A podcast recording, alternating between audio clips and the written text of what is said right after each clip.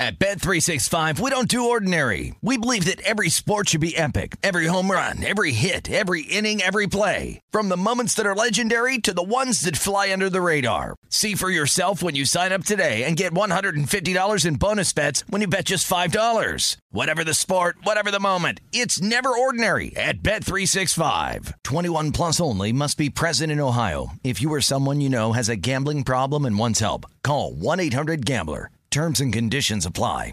When you buy Kroger brand products, you feel like you're winning. That's because they offer proven quality at lower than low prices. In fact, we guarantee that you and your family will love how Kroger brand products taste, or you get your money back. So next time you're shopping for the family, look for delicious Kroger brand products because they'll make you all feel like you're winning. Shop now, in store, or online. Kroger, fresh for everyone. I'm so excited to tell you JC Penney and country music singer-songwriter Walker Hayes are partnering together on a new limited time men's collection for the everyday guy. What I love about Walker Hayes is his laid back nature. He's a family man and being a country megastar while also having seven kids. You know he likes to keep his style cool and casual. This new collection is perfect for the guy living the t-shirt life or someone wanting some fresh options that feel just as good. It's easy to wear, affordable styles that celebrate the ultimate family man, along with the quality, durability, and sensibility dads appreciate. Available online Saturday, May 4th at jcp.com and in store Thursday, May 16th, just in time for Father's Day. Limited time only. JCPenney, make it count. All right, here we go. Pac 12 fans, this one's for you. Put your hands up! This is the Pac 12 Apostles. Keeping it real. And only the truth lives here. Pac 12 Apostles. Apostles. I'm George Wrighster. He's Ralph Amsden, and this is the final Pac 12 Apostles podcast. We will be changing over to the college football apostles very soon. Uh, but we wanted to hit you, Pac 12 fans, with, you know, some great stuff. And, you know, always subscribe, always tell a friend about it, and make sure that you share the show. And of course, go over to the YouTube channel at Unafraid Show. New episodes dropping all over there. And I think you're going to like it. Latest episode, interview with Dan Lanning. We also got Reggie Bush on over there. Um, what's his name? Josh Pate yeah. So we're yeah, man, we're plugging along around it around this joint. Um, but uh Ralph, we get we gotta check our reviews as always. And we also have to, and on this episode, we're gonna talk about since this is the end of the Pac 12, we're gonna discuss every single team and where they've been and where they're going. Of course, we know what conference they're going to already, but just a matter of, you know, the the outlook for the future for this team. George, so, are, you uh, sad? Ra- are you sad huh? that it's our? Are you sad that it's our last episode in this format? No, no, because because we're not going anywhere. we're not going anywhere. But it is going to be interesting to try to fill the need of our listeners while also growing the show when the conference is going to three different conferences and then one kind of a holding pattern. True, true. We. We we we finished the Pac-12 Apostles era. Finished on a five-star review. I don't know if you're actually going to like the five-star review that it finished on, uh, but it's from Daniel in Seattle. Title is Great Podcast, and the review is Great Podcast. Good to see the guys get humbled. Go dogs. Forget Pac-12 champs. I think this review was left before the um, college football playoff. Um, so I think it was uh, Daniel was riding the moment of the Pac-12 championship in Vegas, which I was out there with you for. He should have uh, been riding it. He yeah. feeling feeling real good, man. But uh, hey, maybe Kalen De- De- DeBoer and the Washington Huskies can win a championship next year. Come on, man. Too soon? I think so. I think it's. I think they're going to be sore for a minute. Yeah, unless, or maybe, or maybe Jed starts getting some recruiting wins. Yeah, I, hey, if Jed Jed gets a few more recruiting wins, Arizona comes back as the number eleven team in the country. He's got Noah Fifita. He's got uh, T Mac. Uh, he's got a running back coming back, dude. Arizona is going to be great with Jedd Fisch next year, bro. They got a chance to make the playoff. I feel like the some just your your salt base sprinkling salt in wounds right now. Pinky up, just dropping the salt. hey, do you know what is funny though? Is um, b- before we get into the teams, I wanted to talk about for a second this narrative about how coaches get jobs because we've seen so many fan bases talk about, oh, well, that guy wasn't even offered the job. But if you notice, every single school for the history of time has said, we offered, uh, the only person that we offered is the guy that took the job. They consistently say that. But the reality is, what they do is they, the administration or the search firms, they contact either the coach or their representative and they ask, Are you interested at this job? No. Okay, how about at this number? Ooh, uh, maybe. Or they say, Nah, bro, I'm good. And then, if that's the case, no, you don't get an offer. But that does not mean that you were not at the top of the list. It just means that you decided to not make yourself available. And and they'll say, Well, that guy didn't even get an offer. See, it, it, that's not how it works.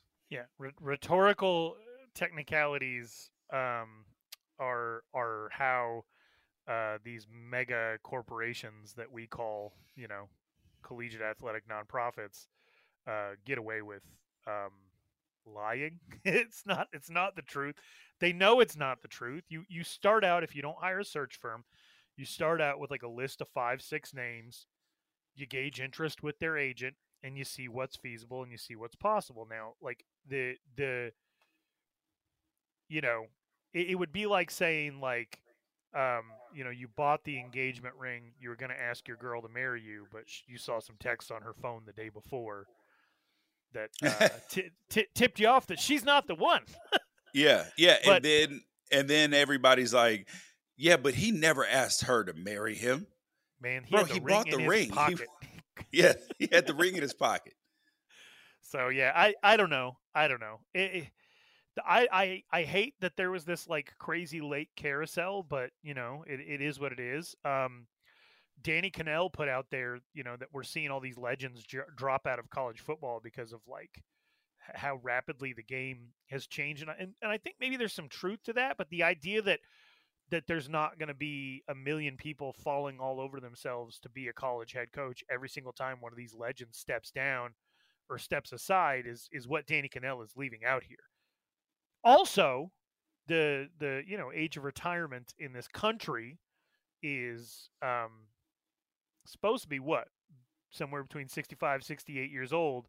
You got nick saban out here at 72 years old stepping Every, down because it was somebody in the in the republican pri- primary that that that that just was asked if people should start thinking about working longer and she was like yeah it should be more considered uh commensurate with the with with the life, life expectancy. expectancy yeah nikki haley yeah but like all all the while we're talking about that while the like the two presidential candidates are a hundred clo- years old yeah closer to a hundred than they are to 55 so Uh, but like this idea that like nick saban stepped away because college football got too hard no nick no. saban stepped away because 13 wins like 12 wins is still easy for him but 13 wins like the energy it takes to get that 13th 14th win yeah he don't he don't want to do it no more he yeah, it's not worth it for him to have a 12 win season.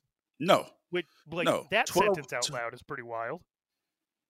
Yeah, the the idea that 12 wins is is not enough because he's he's like, bro, I'm not doing this for to just get a couple of wins. Like I'm doing this to win a championship. Like that's it. Like there's no in between.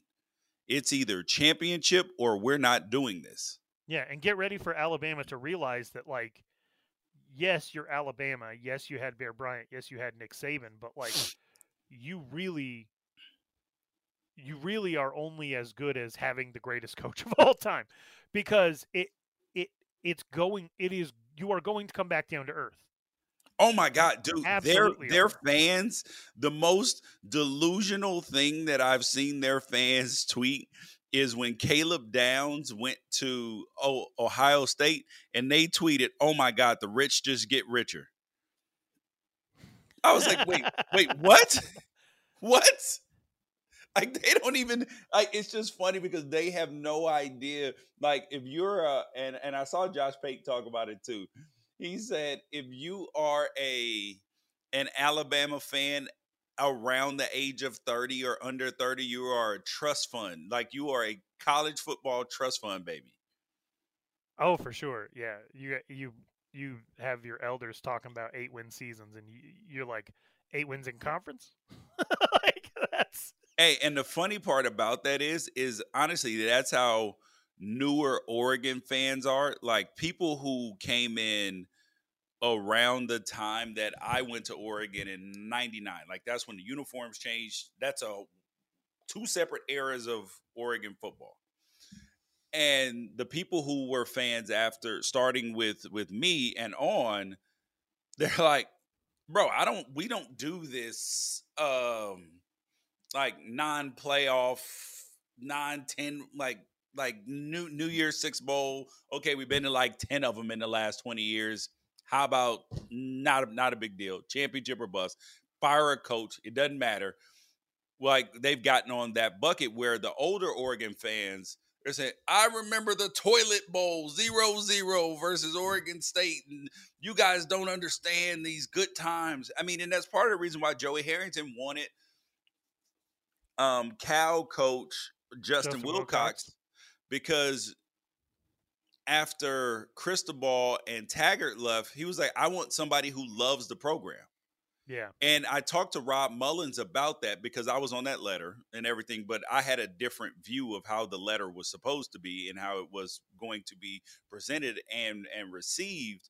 But the whole idea to me was find somebody who loves Oregon yeah, and won't and will reach back to and understand how much the past made this happen and how special of a place it is. right. And it appears that Dan Lanning is that guy. That because he didn't have a dream school, he was a North Kansas City, like a small town kid outside of North Kansas City, 5,000 people. And you're just like, oh, he doesn't have, oh, he is at his dream school. Cause this, because his dream was just to be that guy. And with yeah, and I think he very much values, and he, he said it to you on the last episode of the Unafraid Show. He he said he value, you know, there's a lot of value in the fact that they took a chance on him, which you know you can interpret that however you want if you're if you're a Washington fan and you brought in Jedd Fisch because that's that's kind of what Arizona did for Jedd Fisch. But you also have to understand there's a generational difference between Dan Lanning and Jedd Fisch. Dan Lanning wasn't an assistant in 12 different locations over a 20 year period trying to trying to break through to realize Correct. his dream. And so the fact that Jedd Fisch stepping stoned Arizona, I don't think is a surprise to anyone. We we've been talking about that possibility for a long time, just based on the general. There are coaches out here who toiled as assistants for such a long time that Yep. that their that their window to maximize their value and what they've done. Um, your Jay Norvell's right, leaving Nevada for Colorado State, even though it was a worse school, but there was more money involved. He, he's got a limited amount of time to get paid, and he believes in himself and his ability. Tim Beck, uh, was it Tim Yep. Beck was at Coastal Carolina this year after 20 years as as an assistant. Um, would it be surprising to me that if he has a 12 win year at Coastal next year, if you don't see him at a Power Five, that's probably what's going to happen. You know, and Jedd Fisch did the same thing. Dan Lanning, you know, he he um he was what a defensive coordinator at the highest level for a year. Yes. And just Yep. because you've had some success at Oregon doesn't mean you that I mean maybe you can personally forget it if you if you're a little bit uh you know self-aggrandizing, a little bit delusional, but like he knows he knows that it was a risk. And even in George, I remember when I called you and and you said, you know, Cristobal's leaving and I and I, remember in that moment I was like, you guys should go after Dan Lanning. Yeah, you're like you weren't like who because you knew you know who Yeah, I knew I knew who he who, who he was. Yeah. But you you you were like, are are we like we're Oregon? that's a that's like a early 30s Yes. year defensive coordinator. And I was like, dude, I'm telling you, this man is built a little bit different Yeah. than than your typical person. Like he will do whatever to succeed. Yeah, and then I remember I called Cortez Hankton, who who I played with in Jacksonville, who was on the staff with him at Georgia, and Where's he at? Cortez was LSU like, now. "Yeah, yeah, he's now the um, co-offensive coordinator at LSU." And the wide wide receiver coach, highest paid wide receiver coach in the country, Make, making over a congratulations. milli coaching wideouts. Woo! That's Hey, that ain't a bad. That ain't a bad no, life. While you, no, it's while not. you- we know we, while you wait on your head coaching job opportunity, brother. That's not that ain't you know it's hard to be uh, it hard to be miserable when you're keeping things in perspective. Like, yeah, I want that job, I want that opportunity, bro, but I can't complain, bro. Like, I'm it, I- I'm not an assistant making one hundred and fifty thousand dollars, you know, able to save fifteen, twenty thousand dollars a year. Nah, bro, I can save a couple hundred a year. Yeah, and shout out, you know what? Shout out to LSU. And we're not college football apostles yet, but I want to throw this out there. Shout out to LSU because we- we've seen Texas A&M do a lot over the last few years that makes it kind of feel like some of that money's funny money. Uh, not LSU. Not LSU, not at all. Kayshon Boutte's out here losing eighty thousand dollars gambling because he just had it on hand. You got Hailey Van Lith switching schools. You got Jayden Daniels switching schools. You got Mulkey, one of the highest paid. Uh, you know that uh, um, what's his name uh, before the NCAA came calling, uh, Will Wade. He he- he had some cash to throw around, and Bri- Brian Kelly to lure him Yep. from Notre Dame. You know he was getting paid at Notre Dame. Like so, shout out to LSU for actually like having cash on hand, being good for it. I, I respect that. Yeah, I do. for sure, for sure. All right, Um, let's get into. I, I stalled long enough. I'm depressed about it, but let's get into our final episode of the Pac-12 Apostles. Now, if you've been listening to this podcast for a very long time, you you know the controversy about alphabetical order. So we're gonna go in alphabetical order and see if we can make this thing work. So we'll start with the University of Arizona. Um, Arizona has a new coach, Brent Brennan from San Jose State. Yeah, I, And- I, I love him. Yeah. And when people start talking about records, they start talking about, you know, whether a guy is good or not. And I don't think that that's the best way to do it. The thing that they don't consider, though, is how hard it is to win at San Jose State because they're playing good, a good conference. I mean, a good non-conference record because they're getting buy, buy games for uh, money. So a lot of those are going to be losses. But when you watch them play USC this last year, that was not bad in any way, shape, form, or fashion. Yeah, I, I, I think it. I don't know. It was weird because I, I like argued with the University of Arizona. I've been arguing University of Arizona fans all week. Um, that's another story. But I was arguing with a University of Arizona fan yesterday because he was mad that they hired Danny Gonzales to be the linebackers coach, and he was pointing to his one loss record at University of New Mexico as head coach.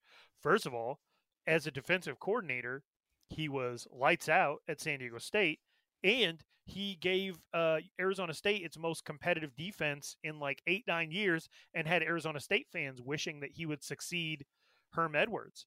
And so the idea that he went home to try to, you know, um, resurrect the college he went to at New Mexico, which is a very tough job, I don't think is indicative of how he's going to do two steps down at Yeah. University of Arizona. What you have to look at are somebody's habits. If you put somebody in a different situation with the habits that they have and the tendencies that they have, how will that work out? And the thing that University of Arizona needs most to me right now is a steady hand, Yep. somebody who wants to be there, and someone who is a good talent evaluator. And the one thing that I've loved about San Jose State, whether it was when Mike McIntyre was there with Brent Brennan on his staff, or now with with Brent Brennan leading San Jose State, is almost always they're the first school to reach out to California kids. Yeah, because you Like- at, at at Arizona, it's a unique sit, situation, right? Because their donor base that they pull from is not the same as other schools. And it's funny because USC talks about this too, even though that they should have way more money. I mean, every Right. school has billionaires and hundreds of millionaires. It's just a matter of do you engage them? Do they care about the thing that you care care about? And I, I just it doesn't now Arizona does have donors and boosters, but it's going to look a little bit different than it does at other schools. And I think that Arizona's in a very unique place because they are that school, them and Arizona State have sleeping giant potential. You know what I mean? And Mhm. but you have to have the finances and the resources to support that to get you and and the success initially to get you over the the hump. Like if you can put together some really good years and now um, provide some good nil opportunities to retain some of your players that's going to give you an opportunity to be successful. So how would you rate or you know Arizona's Pac-12 run and where they're at right now, going and how they're positioned going forward. Um, they you know they so they never they never won the conference. Obviously, they you know they they finished Pac-12, um, having been part of the Pac-10 since 1978. Never went to the Rose Bowl, and in Pac-12 play, um, you know they had two double-digit win seasons. Other teams definitely had it worse than them, uh, but they were never able to really maintain um, momentum. Uh, you know they had uh, what they had uh, a minute of Mike Stoops and Tim Kish before the Rich Rod era, the Kevin Sumlin disaster, and Jedd Fisch building this team back up.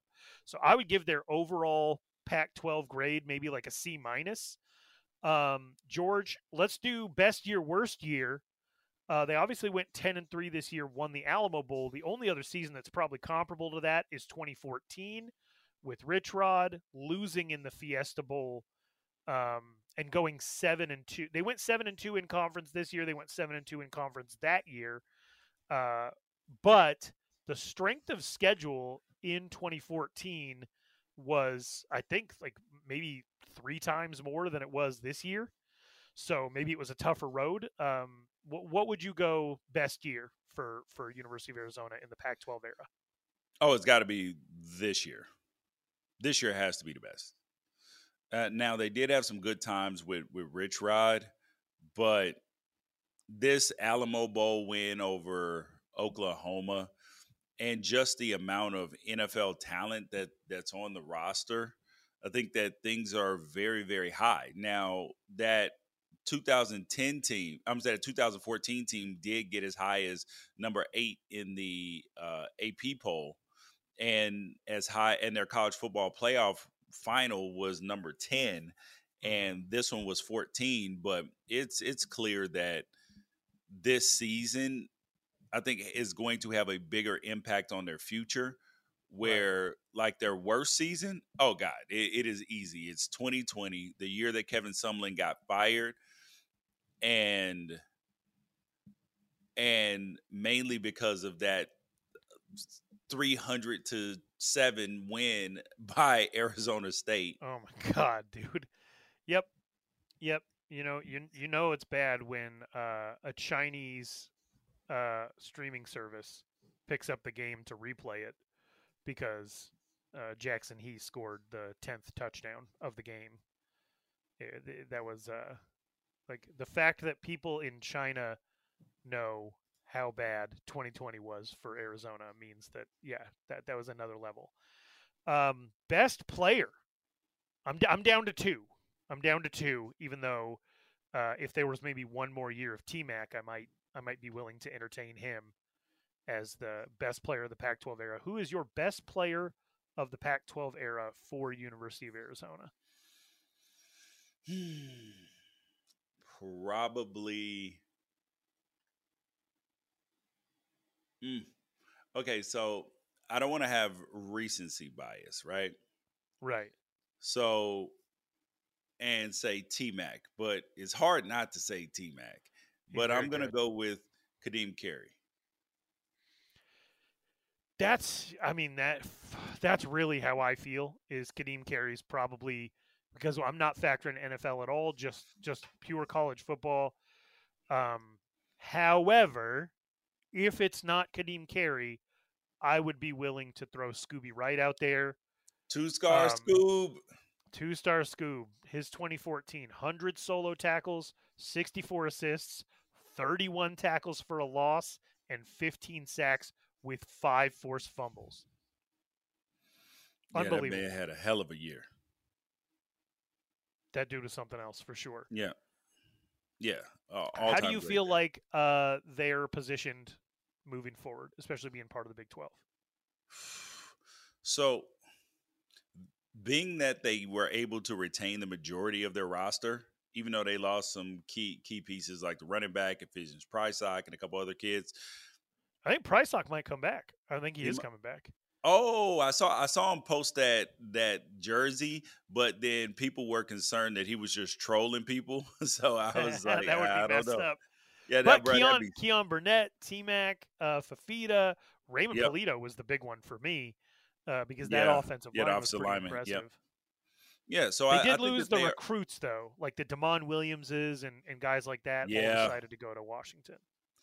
So I think in the short term, they are positioned really, really well. Like for Mhm. this upcoming season, they are Big positioned. Big Twelve favorite. Uh, no, I think Utah is going to be the Big Twelve favorite, but A- Arizona. So it would be one A, one B, Okay. and um, yeah. So I th- think they're in good shape. They feel like a Big Twelve city to me. I know they got like a million people, but th- but like they they are all about that college, all about it, and uh, uh, they're very passionate, sometimes angry fans uh, that I've been dealing with uh, this week. I apologize for offending your uh, your king, who um, I understand how much you you value him, and uh, I I apologize for encroaching on that man's uh, University At Bet365, we don't do ordinary. We believe that every sport should be epic. Every home run, every hit, every inning, every play. From the moments that are legendary to the ones that fly under the radar. See for yourself when you sign up today and get $150 in bonus bets when you bet just $5. Whatever the sport, whatever the moment, it's never ordinary at Bet365. 21 plus only must be present in Ohio. If you or someone you know has a gambling problem and wants help, call 1-800-GAMBLER. Terms and conditions apply. Getting ready to take on spring? Make your first move with the reliable performance and power of STIHL battery tools. From hedge trimmers and mowers to string trimmers and more, right now you can save $50 on select battery tool sets. Real STIHL. Offer valid on select AK system sets through June 16, 2024. See participating retailer for details. Are you tired of your scented cleaning products smelling and cleaning like meh? Then it's time for an upgrade with the power of Clorox Scentiva. With an uplifting scent that smells like coconut, Clorox Scentiva gives you powerful clean like Clorox, but a feeling like being transported to a tropical island retreat.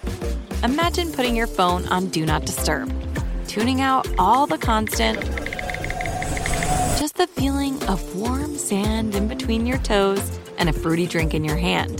The ones with the little umbrella. Refresh your home to feel like an all inclusive vacation by getting Clorox Scentiva.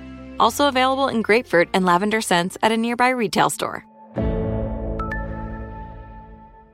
Arizona Kingdom, your personal Napoleon, your five foot six hero. You don't care that he has one bacon necked t shirt and spends all day every day getting in fights with everyone on earth. He is still your king, and I, I respect his sovereignty over your town. So, shout out to University of Arizona fans. Maybe calm down. Brent Brennan's a great cr- coach. Dino Babers is probably going to be cool. Danny Gonzales is a, is a hell of an ad. I, I think you're building a great staff, and I think you have a good shot to win the Big 12. So maybe just calm down, huh? Yep. Calm down. Um, now on to the next school because after two years of turmoil, I eh, the, the I guess on one hand, it's good that Arizona State's not being talked about very much, eh, because that means that the chaos is calming down. But it's also not good to be talked about. So it, it, you're you're running a double edged sword, and I think that Arizona State is a team that has to be building in silence right now. They got to figure out their quarterback situation. Who's who's going to be their guy? They brought in the, uh, what was it? The kid from Michigan State, Kim. Yep, yep. They they they their quarterback uh, competition probably going to be Rashada. Um, it's going to be the kid from Michigan State, uh, who is well, from like West Linn, Oregon, right? Mm-hmm. Um, and then um, and then uh, still in the mix. Uh, it's going to be um, they just need a functioning quarterback, and I think everything else they've done with this roster will be fine. Uh, there's going to be a dip at, at tight end, um, obviously, um, with Jalen Yeah, with Conyers, Conyers to Texas yeah. Tech.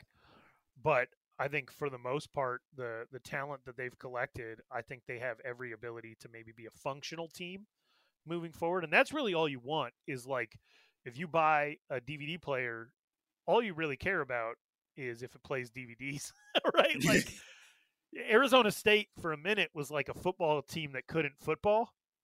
And they like it Yeah. wasn't even, they weren't even bad. They just couldn't football. Like they couldn't the idea that they couldn't even put enough linemen out to kick a field goal to beat Washington. Like that's a broken That's product. wild. So yeah, um but co- coaching they wise like TCU wom- women's basketball during during this season. Yes. TCU had to miss two. They had to miss two basketball games because they didn't have enough players. Like they And- were a ranked tw- team. Like they were a ranked team, and then lost, and then had to like forfeit games. And Or they near, asked their uh, student ranked, yeah. population, "Hey, if you can ball, you mind coming down to the gym today? Yeah, we might need then- you." Yeah, they they had to pick up they picked up three or four players as walk-ons on the roster and ironically they they actually had some state champions and all of this stuff just just just walking around campus. yeah, people forget, man. People forget. There's a lot of people who are really good high school athletes that don't pursue it at the collegiate level. But um, yeah, I don't know. Arizona State was not a functioning football team. Um, I think they'll probably have the personnel to make that work this year. We are uh 21 months or something cartoonish like that into this NCAA investigation and waiting on and um oh wait no no no no that's not right because it it started in 2021 correct Yeah. so that's seven months and then you have two years that's 31 months so we're, we're 33 months into waiting for a notice of allegations to drop so once that happens i think the arizona state uh will have the ability to kind of move on from this it's situation time to just stop NCAA. Like like it's like it's like if you get in trouble and your parents are out of town and they're not back for you know they're you you have those absentee parents who Yeah. who are gone for those absentee rich parents who were on the midst of their two month summer vac- vacation and you get in trouble and then you and then they get back and they find out what happened and they're like we're gonna punish you you're like bro that was like months ago what are Yeah. you talking about or even you ma- mouth off to your mom at breakfast and she's like i'm telling your father when he gets home. But he doesn't get home till 9 at night. So you got 14 hours to sit and think about how you're going to get your ass whooped. That 14 hours is the punishment. Yes. That's the punishment right? Like i think i think asu has done its 14 hours and i think it's probably time to move on. Yes, for for sure. Um, Kenny Dillingham, head coach. How I am still, arrow's still up on him. To me, I thought that Yeah. this year actually proved like how good of a coach he could be. Um, yeah, i'm very hopeful um, i think he's the right man for the job uh, I think his greatest enemy at this point is the apathy caused by the Herm era. Um, yeah, because like when the excitement started, it was probably spring 2021, and it immediately got snuffed out. So um, I think he is fighting an uphill battle with a disengaged fan base that, um, and a lot of the responsibility for that belongs to the athletic administration and the president. Uh, but if they can get this thing going, I'm not a I'm not a sleeping giant guy. I don't believe that's even a thing. Um, definitely do not believe Arizona State is a sleeping giant. I think that Arizona State is an incredible, maybe the best in the country, second decision you can make. And I think that in the era of the transfer portal, why would you not consider Arizona State like that? that and I, I believe that. I, Yeah. I feel like I'm being objective in that. I think that Arizona State as a second chapter mirrors Arizona as a second chapter for all these snowbirds. Like, is just a good life to live Mm. once you've established like what it is you want to try to accomplish. So, I, I think they'll be fair. fine. Um, it, but you you do want to see what Kenny Dillingham can do with a fully functioning roster before you make any determinations. Maybe Marcus Arroyo is going to be a big part of that. I know you you got feelings about you know Marcus Arroyo and maybe Peter Principle, um, of like there's an area where maybe he's really good, but if you elevate him pa- beyond that, maybe he's not ready. Uh, I think as an offensive Yeah. coordinator with Kenny Dillingham there, maybe he could be good. We'll see. Um, but it's definitely going to be interesting moving forward. Best year, worst year for Arizona State. What do you think? Mm. I would have to say probably the what was that 2019 the year that they wait actually no no yeah I I, I think you got to pull one of the Todd Graham years Yeah, the his either year two, year 2013 or three. 2014 Mhm. probably 2014 because they finished in the top 20 yeah so so that's got to Yeah. be the best year Tw- 2014's tough to digest because had they not lost to Oregon State, they would have had a shot at the um, college football playoff. But when the wheels fell off, they really fell off hard, and they ended up losing the territorial cup. yep Um, so that that's definitely tough to digest. So I, I feel like going eight and one in conference in the 2013 year was, to me, the better season because they finished strong, even though they lost the Holiday Bowl. oh and then it brought momentum to the next year Yeah, I think so. I think so. But it has to be one of those two for sure. I don't. eh, The the best Herm did was eight wins. I don't. I'm not a wins mean everything guy, but it, it, didn't impress me. yeah and their worst year t- to me had to be 2021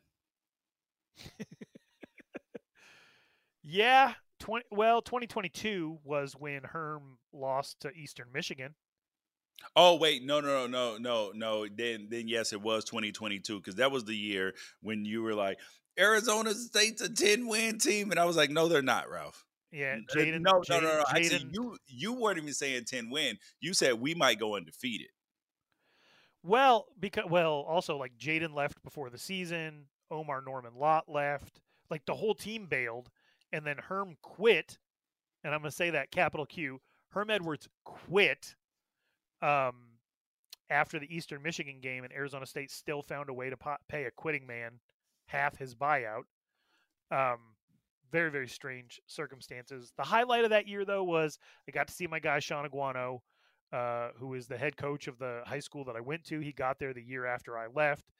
Uh, I got to see him spend nine games as the head coach of Arizona State. That's a moment I'll never forget. Them beating Washington was cool. Trenton Bourguet being at the helm for that was cool. Uh, but overall, that was an absolutely disastrous year. I will also say that 2020 sticks out to me um, because of the way in which they lost to USC and the fact that, like, the rumor is that ASU went into that game with uh, athletes with COVID and got everybody sick on both sides, and so we only got four, three or four games from a bunch of these different Pac-12 teams. That year sucked very bad. Um, but I will give you that 2021 was very disappointing because that's the year I believe that they'd be 10, 11 win team. Um, and instead, Jayden Daniels had the most mediocre year of all time. Um, and they went from getting up to 18th ranked in the country to to being a five loss team with a Vegas Bowl loss. So yeah, I don't know, man. I'm glad the Herm era is over. Um, best player of the Pac-12 era for Arizona State. easy. N'Keal Harry. Okay. Okay. Yeah, I it's I'm this is going to sound like I'm saying something bad about N'Keal, but I do put DJ Foster a little bit above him. Uh, he's I think he's the most important player for Arizona State of the Pac-12 era.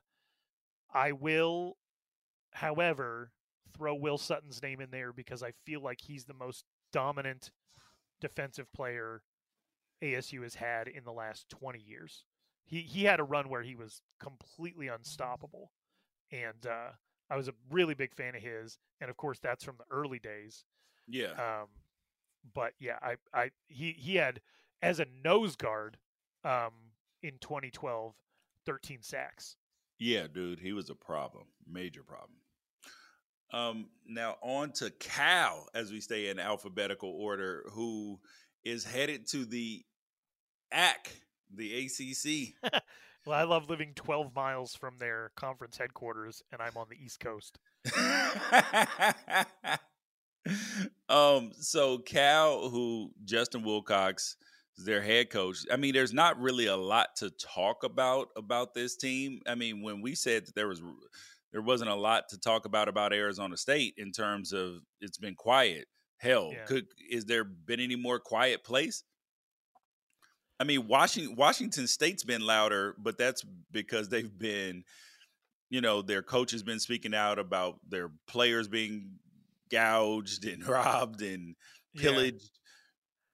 Yeah. And Cal is like after Mendoza had a pretty good year last year they're bringing they brought in additional quarterbacks and that's going to be interesting they have they fired bo baldwin their offensive coordinator the guy who ended up calling the plays for the second half of the season is at uc davis as head coach tim plough so and last year was a complete reversal of the team in that their defense is usually good, but their offense is usually cheeks. And this year, their offense actually showed some competency, and their defense was atrocious. So, I, I honestly I don't know what to make of this team. They made their first bowl game since what was that? They made their first first bowl game since the Redbox Bowl in yeah. 2019.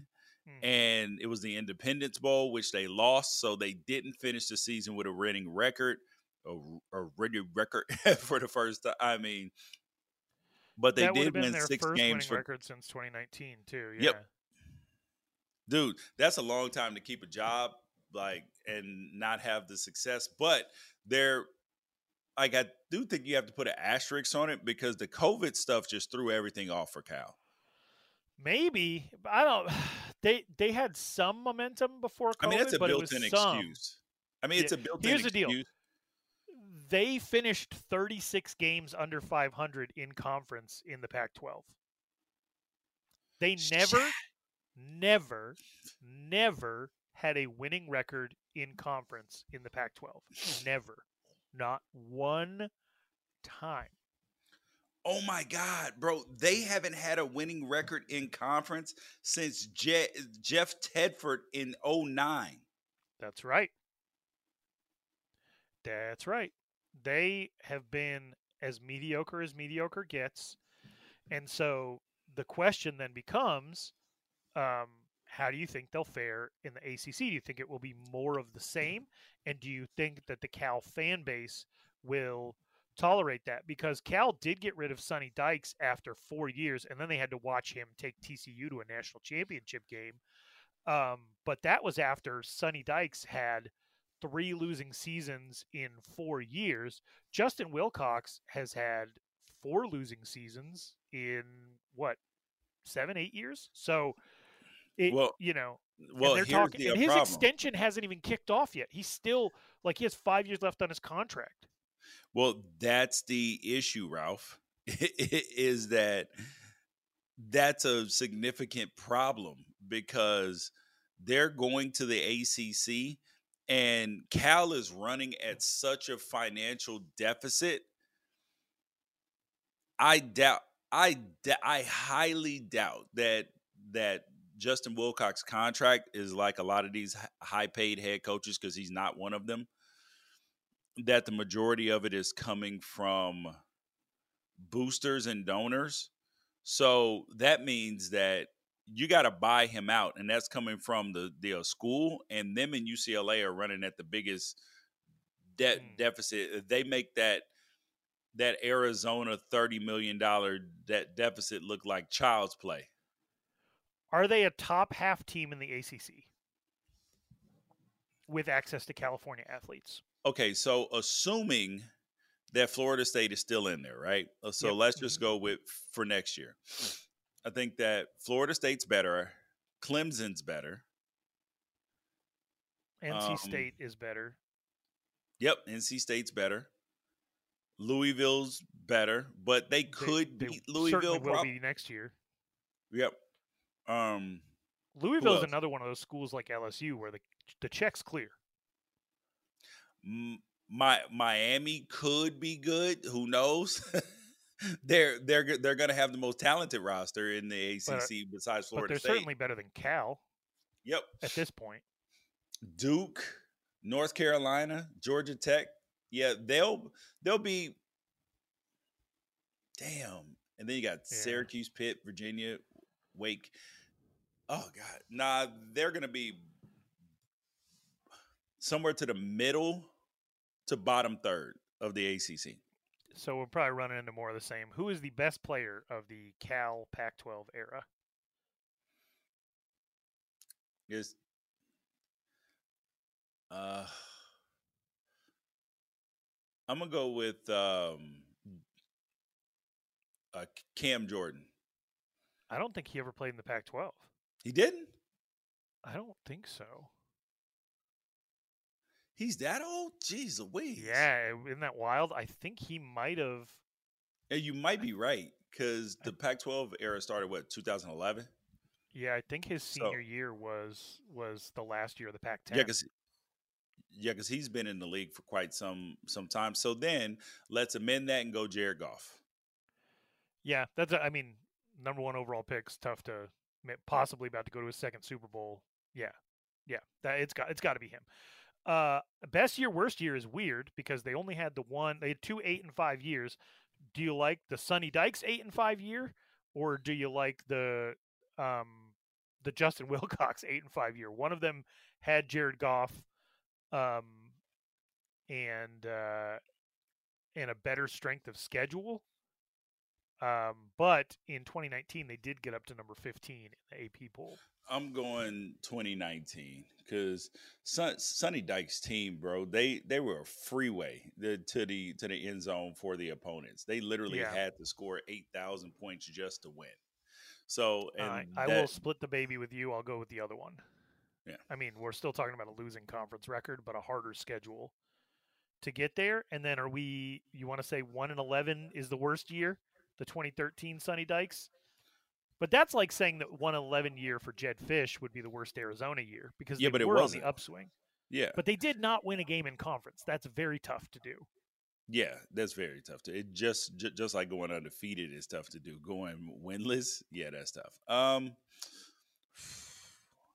I don't know. 2022 is pretty damn bad. Yeah, I mean, they were just atrocious. They were a doormat in 2022. So I'm gonna go 2022 is the worst year. All right, I'll I'll go with the winless, even though they did have Jared Goff and it was on the upswing. Um, winless is is wild as hell, though, so I'll go with that. All right, Colorado. Wow. Um, I guess their their history in the Pac-12 sucks. I mean, I mean they, they they did make the championship game once, and they got their doors knocked off. But I mean, their their their history is checkered at best. I mean, it's a bunch of their their history is a bunch of mid, bro. Yeah, they they're they were never. They really came in to um, the Pac-12 and served as a tackling dummy every year outside of one. It was it made sense that they left. They had, I mean, they had one really, really good year under Mike MacIntyre, and then fired him the next season because the wheels fell off. Oh no, no, no, no! They waited two years. They waited two years. I, I always forget that there were two years between the ten wins and firing Yeah. him for like starting five and zero and then dropping six straight. Um, but I thought I thought 2016 was very special. I think a lot of people thought that Mike MacIntyre was going to be able to build off of that. Um, the fact that the slide in the back half of that Mike MacIntyre year where he got fired was so bad that Mel Tucker even going 5 and 7 made him one of the hottest names in college football was very funny because they had the same record they had the 2 years before. Um, but I uh yeah, I don't know that they they only had the one good year and then they also had the most exciting year of any Pac-12 team in 2023, but they happened to go 1 and 8 in conference. So I don't know. But best year is very obvious and I think worst year is very obvious because of you, you I mean you you sounded the alarm don't hire Mike Sanford. They did. Yeah. Then they made him the head coach after firing Karl Dorrell. And now, I to this day, I still believe Mike Sanford is not employed. Yeah, it's it's mad. That was madness. Um, and the funny part about it is that like they've had some very interesting situations because they went through a phase where they wouldn't give their coaches, you know, long term deals after Rick New Neuheisel. They were trying to operate under the one year thing and all of that. Uh, it, it just was not going to work. And they actually fired Gary Barnett, who was actually doing a pretty good job. Yeah. And then um and they were 7 and 6 that that that year and they were wishing for 7 and 6 again after 2005. They were wishing for those years back until what 2016 when Mike MacIntyre won 10 games and then they were Yeah. wishing for him back again.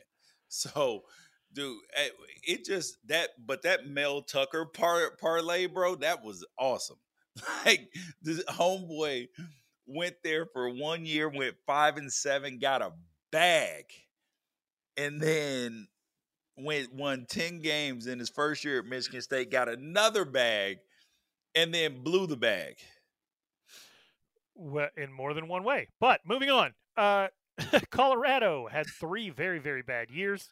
One of them, they went winless in conference uh, in 2014 under Mike MacIntyre. One of them was the Jon Embree year of going 1 and 11 and 1 and 8 in conference. And 2022, the Karl Dorrell, Mike Sanford year. Which of those do you believe is the worst? Ooh. I'm gonna go with the Karl Dorrell, Mike Sanford year because that was so pitiful and you could see it coming.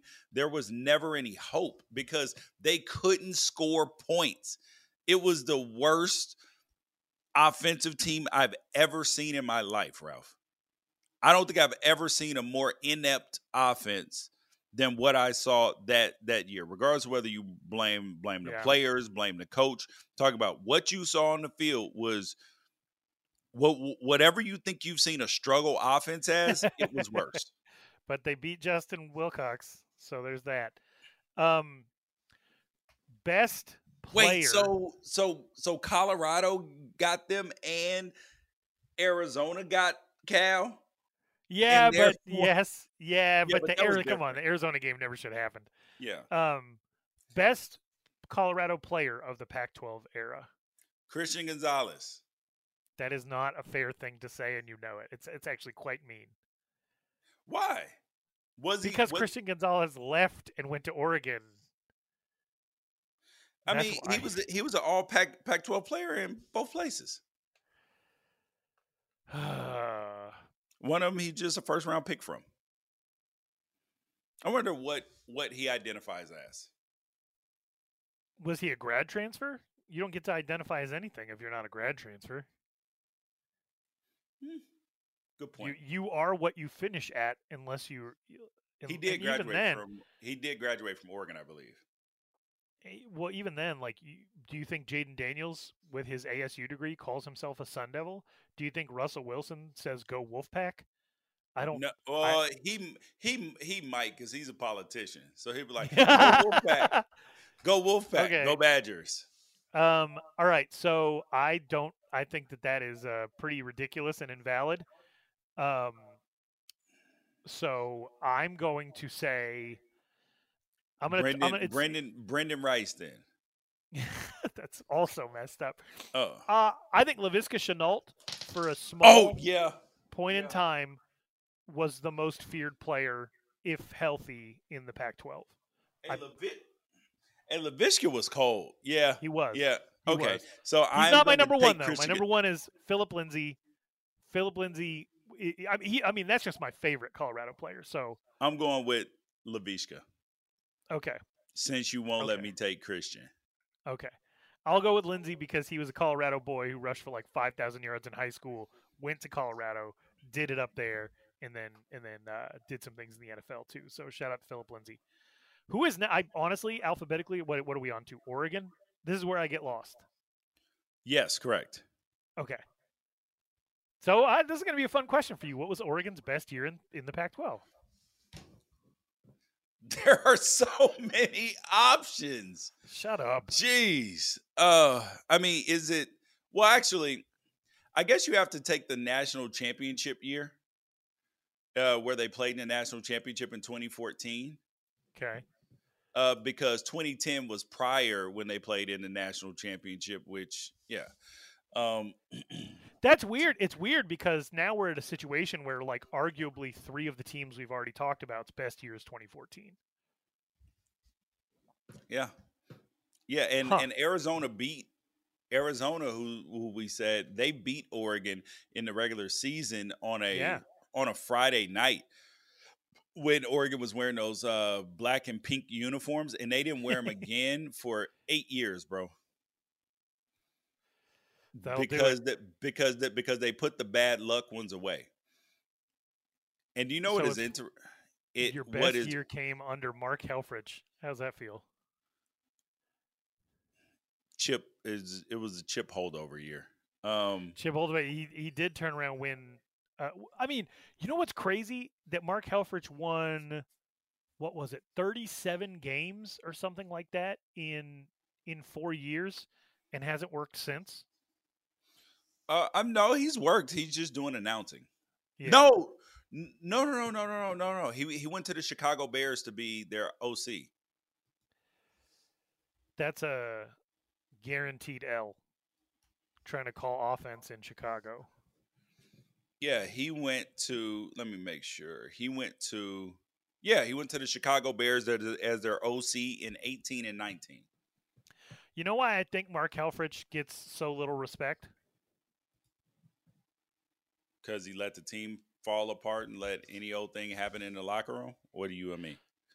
Well, when you're a team that has gone to a bowl every single year since 2005 and only one of those years doesn't have a bowl, I think that's why. He is the only coach since 2005, 4 to not take Oregon to a bowl game. Dude, Oregon has been to a bowl game every single year since 94, except for 96, 2004, and 2015. Is that is is that is that good? Shut up. Uh, shut up. Shut up. No, no, I'm Um, asking, is that good?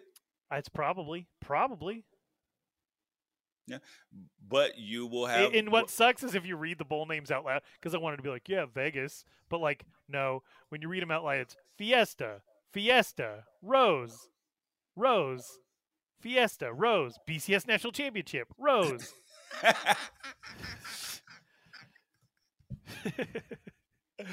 hey man, I just be- happen to not nice. be associated with poverty teams, man. Congratulations. Um, so okay, so there. I mean, here here's the truth: is that Oregon's at the at the point if they want to raise any higher, they got to win a national championship. Yeah.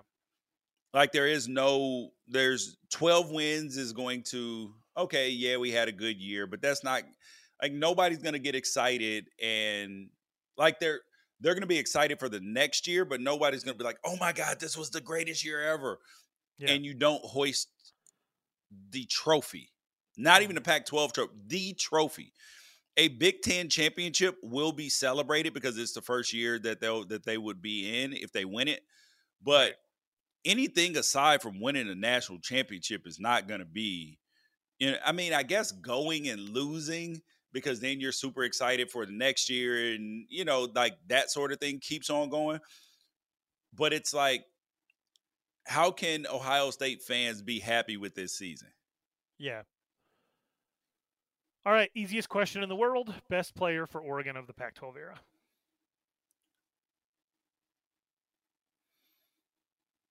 How why how are you even delaying on this? I mean, dude, there's been a lot of really good players. Um, yeah, but there's only been one Heisman Trophy York winner. holding a trophy. Yes. Okay, I'm gonna go with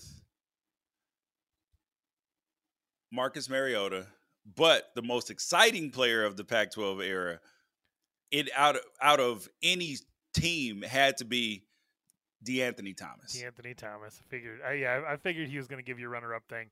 Um, I am such a huge Penei Sewell fan that I just want to mention his name. In oh, this. he. Yep. monster. But uh, yeah, congratulations to your Pac-12 run, which is now over. How do you think they are set up to fare in the Big Ten? Excellent. Better. Yes. Yes. They got a they got a coach who's stable. The money's right. The buzz is right. I mean, every like they're able to recruit. Mm-hmm. Everything looks good right now. As long as Dan Lanning doesn't get caught up in some sort of weirdo scandal that caused him to be immediately fired, then everything's okay. The- You just like find out that he co- he collects Nazi memorabilia like Mark Fuhrman or something. Yeah. something just way out of left field. I don't know, man. I've seen some Oregon fans in your mention. He might actually like gain points with a couple of those dudes. Some of Oh those people God. that live some of those people that live out in the trees, they uh they are um They got some I live out in the tree thoughts. yes, they do. They don't even like that the bark is brown. But well, let's move on. Uh, Oregon State, Oregon State, their Pac-12 run. Um, it felt like they were always trying to ice skate uphill, and then at the end there, they really caught some traction. Uh, yep. how, how do you feel like they're? I mean, uh, it's weird to say how are they set up for the future because what even is the future?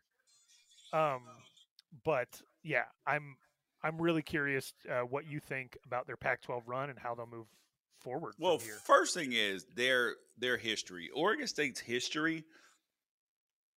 They go through these ebbs and flows. You know what I mean? Mm-hmm. Like to where they're they catch a little wave when the when the team is right, and then they dip, and then, but At Bet365, we don't do ordinary. We believe that every sport should be epic. Every home run, every hit, every inning, every play. From the moments that are legendary to the ones that fly under the radar. See for yourself when you sign up today and get $150 in bonus bets when you bet just $5. Whatever the sport, whatever the moment, it's never ordinary at Bet365. 21 plus only must be present in Ohio. If you or someone you know has a gambling problem and wants help, call 1-800-GAMBLER. Terms and conditions apply.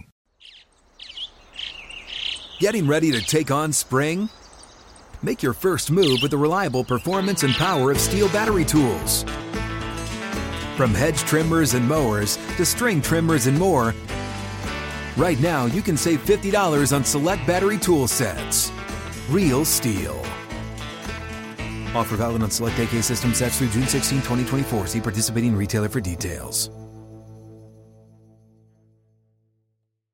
Are you tired of your scented cleaning products smelling and cleaning like meh? Then it's time for an upgrade with the power of Clorox Scentiva. With an uplifting scent that smells like coconut, Clorox Scentiva gives you powerful clean like Clorox, but a feeling like being transported to a tropical island retreat.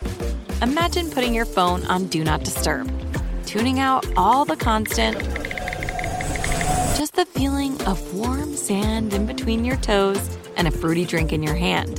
The ones with the little umbrella. Refresh your home to feel like an all inclusive vacation by getting Clorox Scentiva.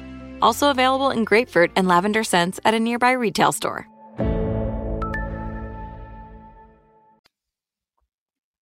that was so they had a big uh, run in the right direction, like 2002, three with Dennis Erickson, and then Mike Riley had some good times. Then he goes 10 and 4, 9 and 4, 9 and 4. And I mean, he had a nice little run there at Oregon State. And then things got bad after he left. But but even during those those years, he had some five and seven, three and nine.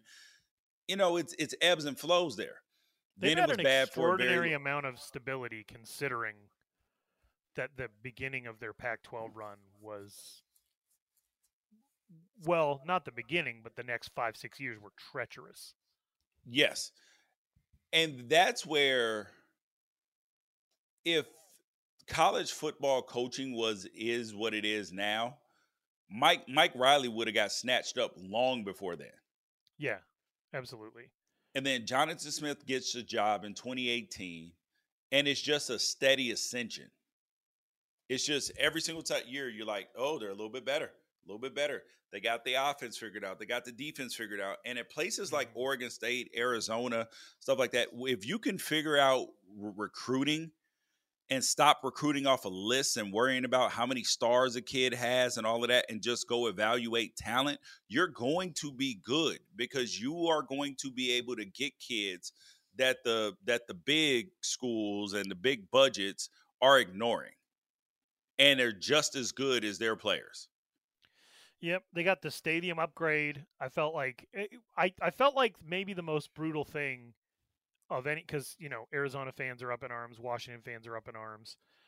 I think it was maybe most brutal that like if the Pac-12 stays together, I think Jonathan Smith is still there. Yep. I think they're probably a top four team going into next year with a chance to to to, to maybe make a, a serious run, surprise some people. And with 12 teams going to the college football playoff, all of a sudden you start to think of Oregon State as a contender. Um, and so I really feel, I actually do feel for them because what happened cost them dearly. Um, Yep. Could they be fine? I don't know because I honestly don't even know what life looks like for them moving forward. It's one of those things I got to see to actually understand. Oh, for sure. For sure, because Um, there there there's no clear path forward. Yeah. We're Yes. we're not even sure what forward looks like in the in the short term. They're a Mountain West school, sort of. Yeah. and they do still get to play Oregon, but like there's no chance that they upset Oregon. You know what I mean? Like like Right. that's the I think the bad part about it for their fans and for people who wanted that rivalry to keep on going is that when you look at one roster compared to the other, it's just not like I mean it's just not going to happen. And it Right. and you can go into that game hoping against hope. But a- unless Oregon has a bunch of turnovers or something like that, it's it's it's not going to be pretty. I think they've a pretty obvious best year, worst year. 2022, uh, Yeah. winning 10 wins, Vegas Bowl, um, and then the Gary, Gary Anderson getting fired in the middle of the year, Corey Hall taking over, them going one and 11. Feels like the worst year, but it led to some cool things with Jonathan Smith. Um, See, best player is very tough. mm, what's the what's the little five five foot five wide? Oh, No, that's your, that's your favorite guy. no, it's not. He's not even a top five favorite receiver of mine. I just thought it was cool that he was out there doing like a Earl Boykins. Um, hmm. They had Brandin Cooks and Markus Wheaton on the same roster. Ooh, I'm gonna go with Brandin Cooks because that that boy was dangerous. He was very, very good. Uh, it's hard. It's also hard to not go with someone maybe more, more recent. You know, um, but even then, it's not like you know they were given all the carries to Fenwick or all the carries to Martinez. So nobody Yeah. like really blew up, blew up. Um, if you take Cooks, I'll take Wheaton. We'll just split the baby on that one. But it feels weird not picking a. Uh, it always feels weird not picking like a, a Oregon State running back because it feels like they've always been able to kind of run the ball a little bit. No, that makes a lot of sense. Definitely nobody on defense. No. in my opinion, from the last from their from their Pac-12 run. Yeah, I mean, all right, and I- and go for it. Their all-time best player is probably Chad Johnson. Yeah. So uh, Steven Jackson was there. They had Yep. Houshmandzadeh for a minute. Um, man, Dennis Erickson really went 11 1 with these dudes. That's wild. Um, all right. So I have, I'm officially stumped. What, What? follows Oregon State in the alphabet? We've been doing this for four and a half years and I still don't know. Like without pulling it up, I don't know. Uh, Stanford. For real? Yeah, All right. Why not? Let's go to Stanford. If we're wrong, we'll find out. I mean, I mean, I well, I mean, is USC a U or a? It's got to be a U, even though University of Oregon's not a U. Whatever, Stanford it is. It feels very weird to be talking about Stanford and being dumb at the same time. Um, again, ACC. Uh, if Troy Taylor is who he maybe feels like he could be, um, maybe they have a decent future. Um, they're still going to get five of the top 150 recruits in the country every single year because when Stanford offers your kid, it's very hard to say no. Correct. Um, but they just they just went three and nine three years in a row. yes. Their last And- four full seasons were all very bad. Yeah. Yeah, that's yeah, that's tough. That's very tough. Are they are they going to be Duke 2.0 in the ACC, or are they going to have like a crazy home field advantage from people having to fly all the way across the country? I mean, it's certainly Dude, not. they they the have no home field advantage. Nobody They did when they there. they did when they had to play in a park or whatever, or practice in a park. That's funny when they were up at uh, yeah, when they went out to Washington and they were practicing in a park, bro. That's wild. Uh, best player is this is the fun. This is the most fun one because it's it's McCaffrey or Luck. Even though they did have what like Solomon Thomas and um, Toby Gerhart and uh, that, I mean, there's a lot of dudes to choose from. It's McCaffrey. do- He should have won the Heisman Trophy. He he had two Luck. things going against him. Number number one, he was white at playing running back. I definitely do that. I, I think it took people a while to, but because there was already that narrative about the Pac-12, so then it was, oh, white running back doing it in the soft Pac-12. So I think that that was the narrative. Yeah, now he's doing it in the soft NFC West, home of the most Super Bowl appearances of like any conference in the last 20 years. Um, yeah, I I'll say Andrew Luck, but that's a tough one, man. Um, worst year is tough because you know it's got to be one of the last three. They did have a very good Pac-12 run, Yeah. Yes, they very good. Yes, they did. It it and remember, people were yelling at me, and I was trying to. I've been trying to yell at everybody since 2019 and tell them intellectual brutality is dead. And what do they say? No, it's not. No, it's not. He he'll be fine. No, that's not the truth. It was clear as day that the that that in 2017 that the that the switch was flipping off. 2018, yeah. And 2019 goes from nine wins to four, and then four again to three, and three more. And I thought NCAA rules always disadvantage Stanford, which is a dumb thing to hear yourself say out loud because you're like, oh, those poor Stanford kids. But the early signing day, brutal, just brutal for them. yeah, the recruiting you- didn't Mhm. match. Like the holdover from Harbaugh was good, but then something got lost in strategy and and like something got lost in the direction toward the end of David Shaw's tenure, and he couldn't get it back on track. Yeah, They- and it was they, they tried they to had the nine offense. wins. The nine wins though in 2017 and 2018, and some Stanford fans were like, "Well, we're closer to 11 wins than we are to seven. And there are people who felt very differently, and then it just all fell off. It fell off really when this podcast started, so maybe it's our fault.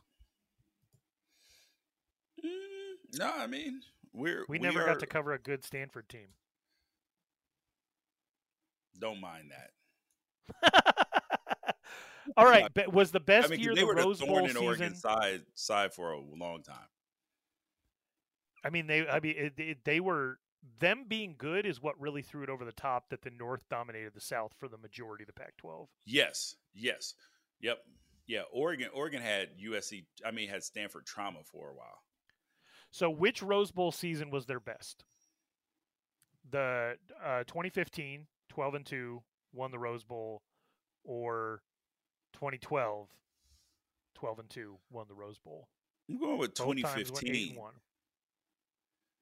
2015 because they actually won the Rose Bowl that year. They won in As a- 2012 too. Oh yeah, yeah, yeah. They did. Um, nah, So their nah, losses in 2015 were to Oregon by two, and to Northwestern in Week One of the season. Oh, that's when they went oh to North Northwestern and played that early game. hmm And then in in 2012, uh, their only losses were to Washington by four and Notre Dame by one score, and then they just rattled off, I think, eight straight to end the season, including running through four straight ranked teams: Oregon State, number one Oregon at the time, number 15 UCLA, and then turn around and beat UCLA again in the Pac-12 championship one week later. Six days. No, they later, finished actually. number number three in the nation. So in 2015, so I'm gonna take that 2015 with the Rose Bowl win. All right. I'm gonna I'm gonna say because they beat the number two and number three team in the country. No, number two and number one team in the country in 2012. Um, USC and then at Oregon. I'll take that year because they beat you Ducks. Um, so how do you think that they're gonna fare in the ACC? Better than Cal, slightly better than Cal. I, I do think they'll be a top six seven team right out of the gate, and then um, what will be very interesting is if the stability of the ACC comes into play, because if if you have Clemson and Florida State break off, um, then maybe Stanford is like, hey, we could win this thing. So we'll see. Yep, we shall see. All right, uh, next team up is, I guess we go to from Stanford to the U's, right? So I then, suppose why not Utah okay, so then that goes UCLA. or UCLA again? Can't alphabet English major from Arizona State. Can't alphabet. Here we go. UCLA. Um, they believe it or not only had three coaches in the Pac 12 era. They had two interims, Jedd Fisch for two games in 2017 and Mike Johnson for two games in 2011. Ooh, so they had Mora, Chip, and They had one year of Neuheisel, the Yeah. first year of Pac 12 play. They are not better off than they were. I mean, I, it's so hard for me because they're not recruiting. Yes, Mora Mora was recruiting, but those kids were would flame out like good kids with really good evaluations, like Jaelan Phillips, had to go to Miami to like do something different. You know, Yeah, I just don't understand like how they are so bad at recruiting. I mean, when you look at UCLA in in 2024, right? According to 24/7, they are Lord have mercy. Let me let me find them all the way down in the 40s. And I can't find them. They've had continuity at head coach for quite some time. Right? Like they've been living in the portal. Oh my God, where are they? They're below Utah. What the hell are they doing? I thought I had to have passed them, bro. They have 11 commits in 2024. And they're probably all like six foot, three and a half, 30 pounds away from being able to get on the field. Ralph, they they're sleep- ranked number 77. They have one four star kid, kid, kid, kid I know named Quasi Gilmore at wideout. He'll be good. Um, I don't in Los underst- Angeles, California. they are all very tall. Jeez. That is what he tall kids that sleep nine hours a night and don't have shellfish allergies. That's that's Chip and, Kelly's and they have 11 strategy at this point. transfers D line, offensive tackle, safety, cornerback, long snapper, linebacker, edge, edge, kicker, wide receiver, and safety. That's what they got. Yeah. So, I mean, you recruiting rankings aren't everything, as we all under No. uh, uh, understand. But you're going to have more success if you put good coaching with higher rank recruits. yeah. So I'm not sure what the strategy is, but um, but then there's also talk that Chip may be headed to the NFL, Which is very strange to me. bro. Because this timing would be atrocious. However, though, if he does go to the NFL, somebody's getting that job. And Oh, UCLA's not going to hire an inexperienced head coach, I don't think. There's guys out here interviewing for jobs right now. Now, do I think they come back to college football? But no. But David Shaw put his name back out there. Like, there's there, eh, you know, um, there will be people available. Will it be the best person available? Probably not. Well, but like, UCLA's AD Jarmond and UCLA's clearly being very aggressive because they're going to the Big Ten. But I don't know how you leave them. Like, how do you do that? right? I mean, how who do you hire at UCLA if Chip leaves? Man, I would. I would probably. Re- I mean, I'd probably reach out to one of these, and I know it's hard to get people out of the NFL at this point. I know that, but um, Baltimore's got a hell of an offensive coordinator, man. They really do, and he won a national championship. Hold on. Georgia won two national. Could you take UCLA's U, USC's d- defensive coordinator back from? to be your your- head coach? yes. That'd be so funny. uh, we t- we remember before the season we were like D'Anton Lynn's never called a defense. This could be disastrous for UCLA. He was like the best hire of the year. Um, yeah, I don't know, man. But th- so here is one that I think maybe you'll have a tough time with. Best player of the Pac-12 era for UCLA. Mm, Got to be the quarterback. Um,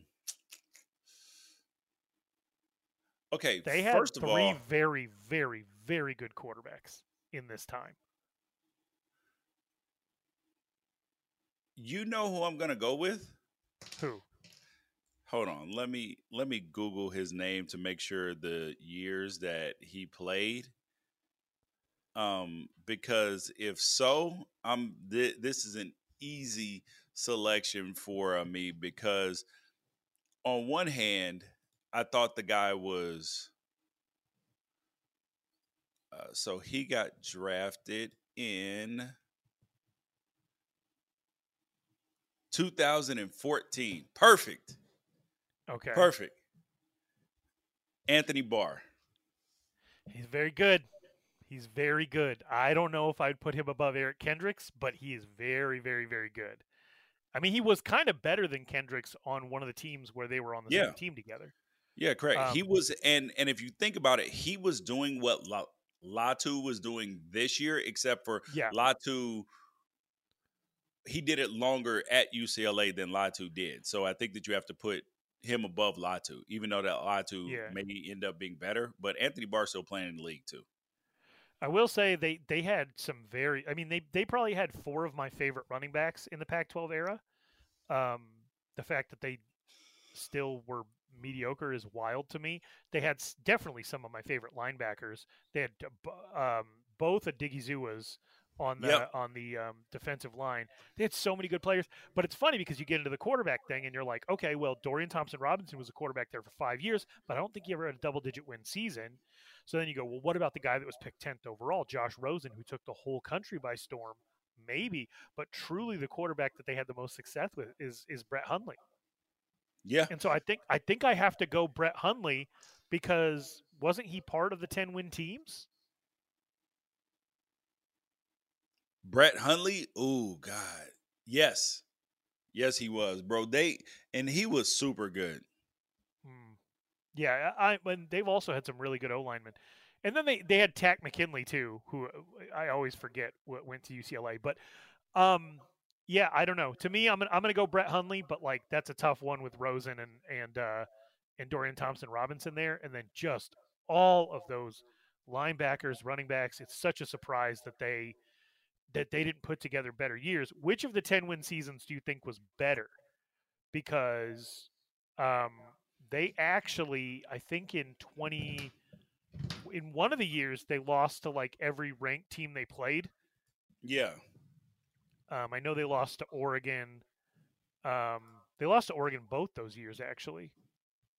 Yeah, um, they they haven't beat. But Oregon they did beat USC twice, so maybe it's a tie maybe it's a tie between both those seasons. Um, but yeah, I don't know. How do you think they'll fare in the Big Ten? I think terrible. Terrible. Terrible. I mean, they will be what Nebraska, Maryland, Rutgers are now. They'll yeah have a. I think it was a waste of their entire. The big, huh? You think four and five? Like I'm, I'm, I mean, I think disastrous. Think about it, dude. They they spent the last five years trying to get big for the Pac-12. Now they're going to go after spending the last five years trying to get big, go be undersized in conference. They should like if they had they focused on speed and athleticism, then maybe they would have some type of like gimmick to get through this. Mm, Okay, let's see their schedule. I think um, they're gonna suck. I think oh the only reason you would hear Chip Kelly thinking about being an offensive coordinator instead of getting five plus million dollars a year to keep his job would be if he knew it too. so they play at Hawaii, so they'll win that game. They play Indiana at LSU Yikes. Oregon at Penn State. Okay. So what's their record right through five games? Two and three optimistically. Then they play Minnesota. That, they, that feels evenly matched. Yeah. At Rutgers. Toss up. At Nebraska. Okay. Iowa. Okay. At Washington. Okay. And USC. I think that's a five win team at best. I don't mean to be a hater. I, I just never thought the Big Ten was a good place for UCLA. Yeah. Yeah. You, you got to have a roster, bro. Or you got to have a gimmick. Mm-hmm. You have a roster which, or or a gimmick, which USC and, has. Yep. UCLA does not. Okay, now on to USC. Mm-hmm. USC, I mean, they are in the Lincoln Riley era. How are you judging them so far? Uh, well, well, well I, actually, I, I would say first, how would you judge their Pac-12 era? Considering that they were had some sanctions. Um, I would say it was probably overall disappointing. They had five five double digit win seasons in 12 years of the of the Pac-12. You ha- if you're USC, you have to consider that a disappointment because you had five double digit win seasons from 04 to 08, right? So Yeah. Um, I think overall it was an extreme disappointment. Um, the fact that even when they went 11 and 3, people hated Clay Helton. The fact that they hung on for another four years and two games, uh, I think, upset a lot of that fan base. And they were ready to be back, back in 2022 and thought they'd be building on it in 2023. So I think they end the Pac 12 era with a really, really bad taste in their mouth. There was not a single season, um, not a single season in which, uh, and I, I know that 2020 being in there probably maybe shouldn't count, but there's not a single season in here where they didn't lose um, less than three games, except for the first year of the Pac 12 when they were not allowed to participate in a bowl. So I think uh, overall, that you based on the standard at USC, I think it was a really really bad time because they were in a down Pac-12 South the entire time as and well. And they couldn't win it. Nope. And they uh, did not play in a bowl in 2021. Did not play in a bowl in 2018, and then were not allowed to, I believe, in 2010 and 2011. So three of the years didn't make a bowl. Don't count the COVID year, but that's not USC's standard, not by a long shot. Bro, that's crazy that they that they tarmac lane at at, at three and two. That's wild.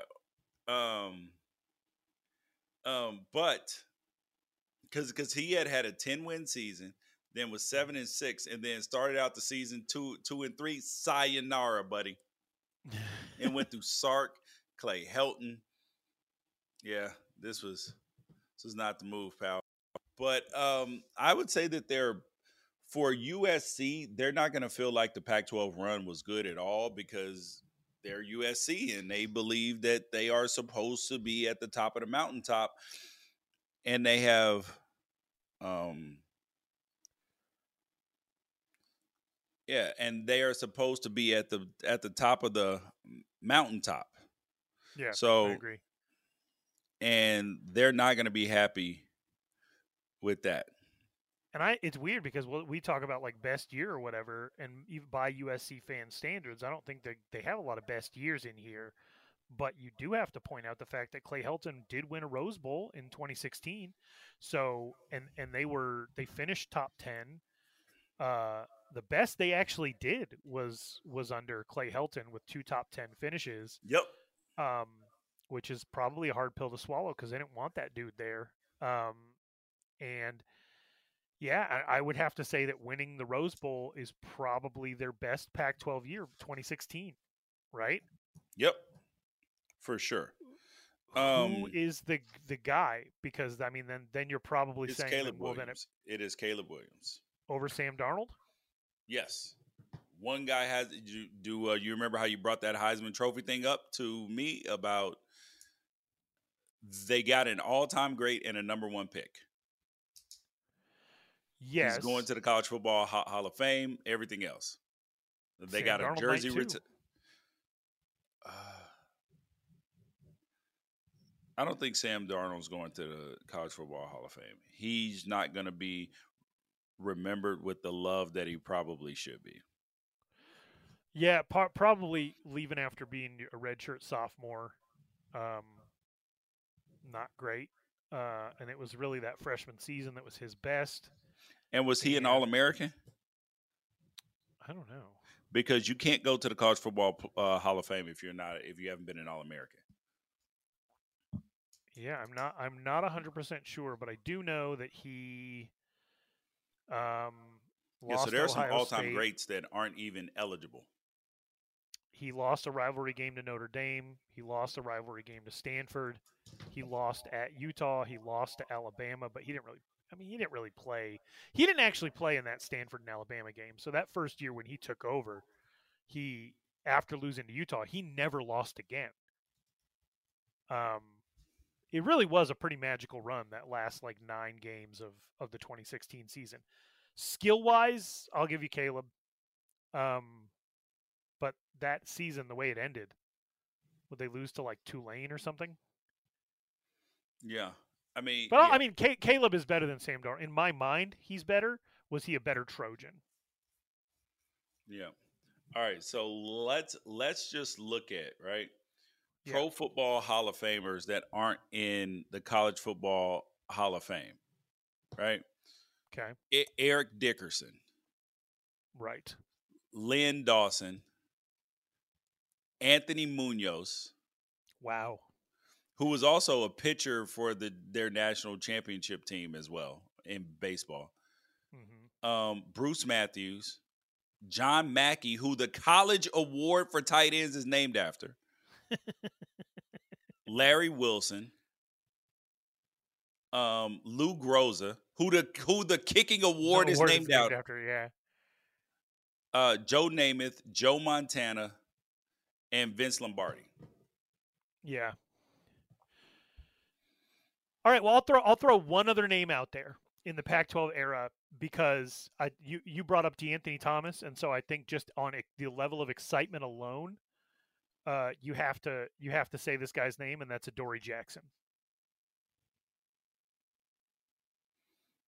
Yeah. Eh, I think it was a little bit over overrated com- com- compared to the hype, but the- like, and when I and when I say the over the word overrated, I mean no disrespect with that. I mean he was super good, but I think that like Robert Woods would have been better. Yeah, but but Adoree, I'm talking. So Adoree won the Thorpe. He did. Yeah. Huh. Yeah, he won Pac-12 Defensive Player of the Year too. So I'm not even talking about his special teams or offense. Wow. I didn't know that. I thought. Yeah, he was he he. Oh, the, Adoree that must Jackson have been did- the year before he came out, right? I think so. Yeah. Okay, yeah, because because the year he ended up coming out, yeah, they threw at him at Utah. I didn't think that, that was tough. Yeah, Okay. but I they the- you know they have a lot of good players. I mean, they had players that were not good in college who you knew were good that are tearing it up in the NFL, like Amon-Ra St. Brown. So, Yeah, um, and then they had the rent like the rental guys like Jordan Addison, and like yes, he deserves to be in a conversation about just overall greatness, but maybe But not as a Trojan. yeah, yeah. Um, yeah. Okay, so who? Do, so how are they positioned to go into the Big Ten? better than UCLA, but still not. I'm not uh, super confident. So their 2024 schedule. So L- LSU's whole year is going to d- depend on how they fare in the beginning of the season versus uh, UC- USC, then UCLA. So they Yeah. got LSU, win or loss. It's an allegiance. I think. I think it's a toss up. Here, you you want to know my my my primary worry about USC? My What's that? Primary worry. The way that the LA and surrounding area high school coaches talk about him. Because Yeah. now you're going into the Big 10 and you should own Southern California. You should Correct. Especially because you should be able to say we're we're going to go play against all of them, so you don't have to worry about oh I want to go to Ohio State. No, you get a chance to play against them here. We are Yeah. Because even if you have somebody who grew up a UCLA fan that rushes for 6,000 yards at the high school level and wants to go to UCLA, if they're not five nine, then Chip Kelly's not going to take them. Like so, you like th- there has never been a bigger opportunity for a monopoly over some of the best athletes in the country than there is right now for USC. But you listen to some of the ways that the high school coaches talk about him, and it is not encouraging.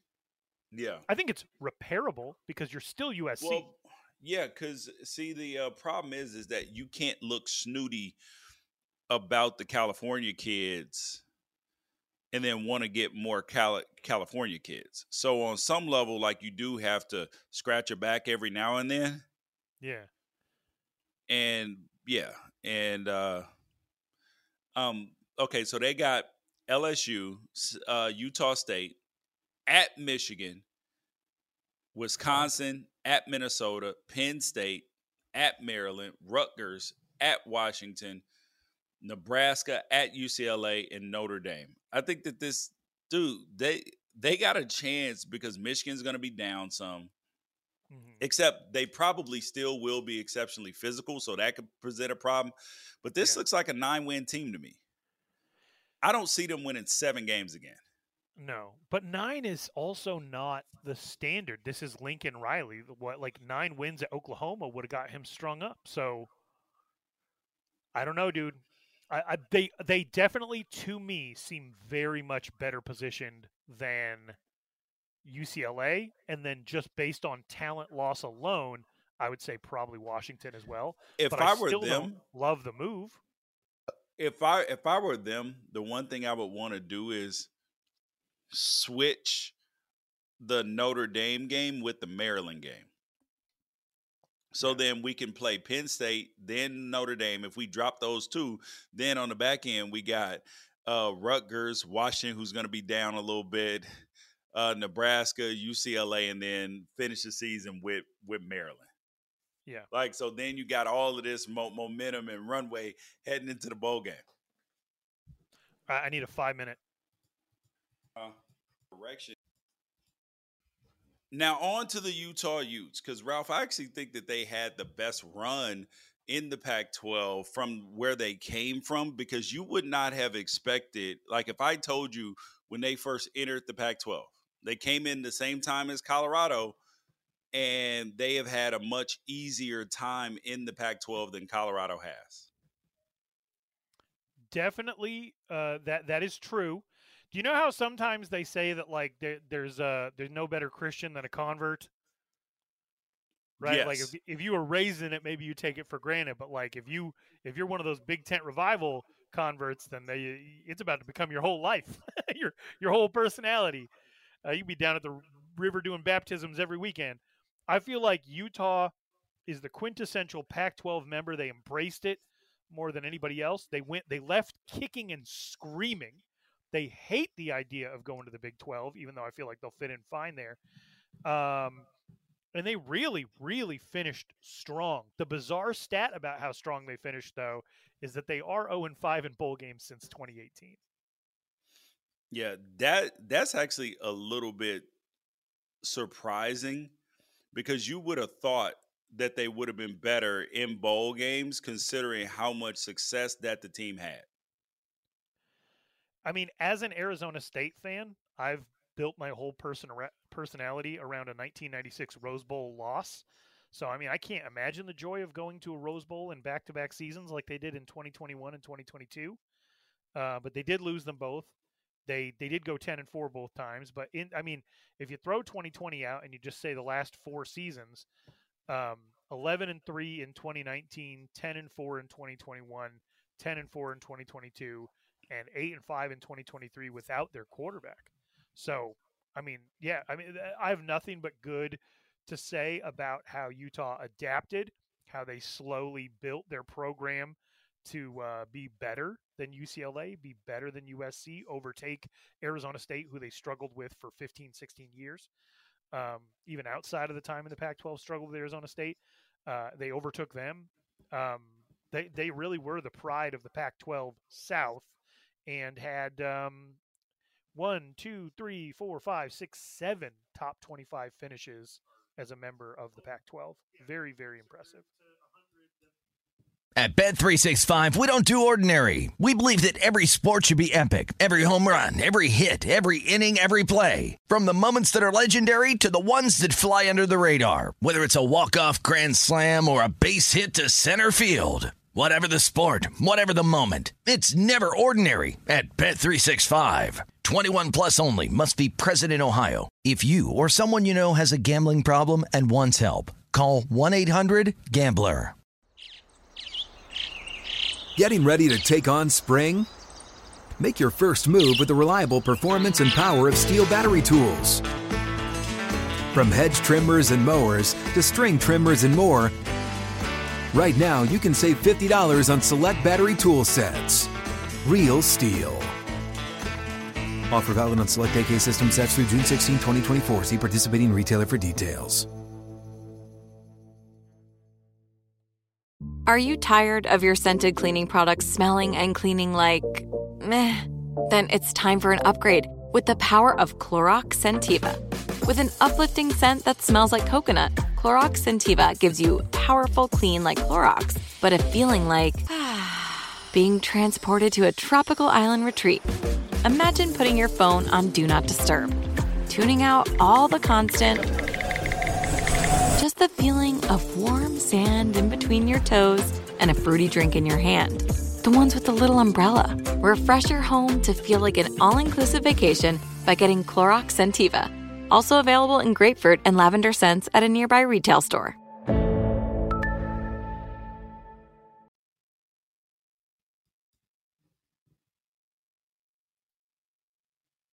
That makes a lot of sense to me. Um, for for Utah because they in like when when they were able to hire Kyle Whittingham, they did a great job. Like that was an excellent hire. And they found somebody who was willing to stay. Cuz how many times do you think that he's been offered jobs? Based on your definition of offered, probably every 5 seconds for the last 10 years.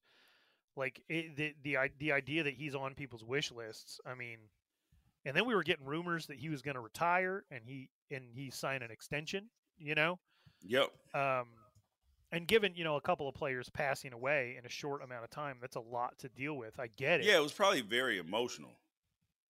But he i mean when people think of utah they think of him. They don't even think of urban meyer anymore. Like he took over for urban meyer and and most of his assistants have been with him for a very long time. He's got more program loyalty than any college football program that isn't uh you know built-in nepotism of like the Iowa Hawkeyes or whatever. He's got he, he's got so many assistants that have been Yeah, but is that really loyalty? Time. I don't know. I don't know because what you're talking about Morgan Scalley be hard to get a job no, anywhere else? No, no, no. Well, well, no, no. I was I was talking about the Iowa situation.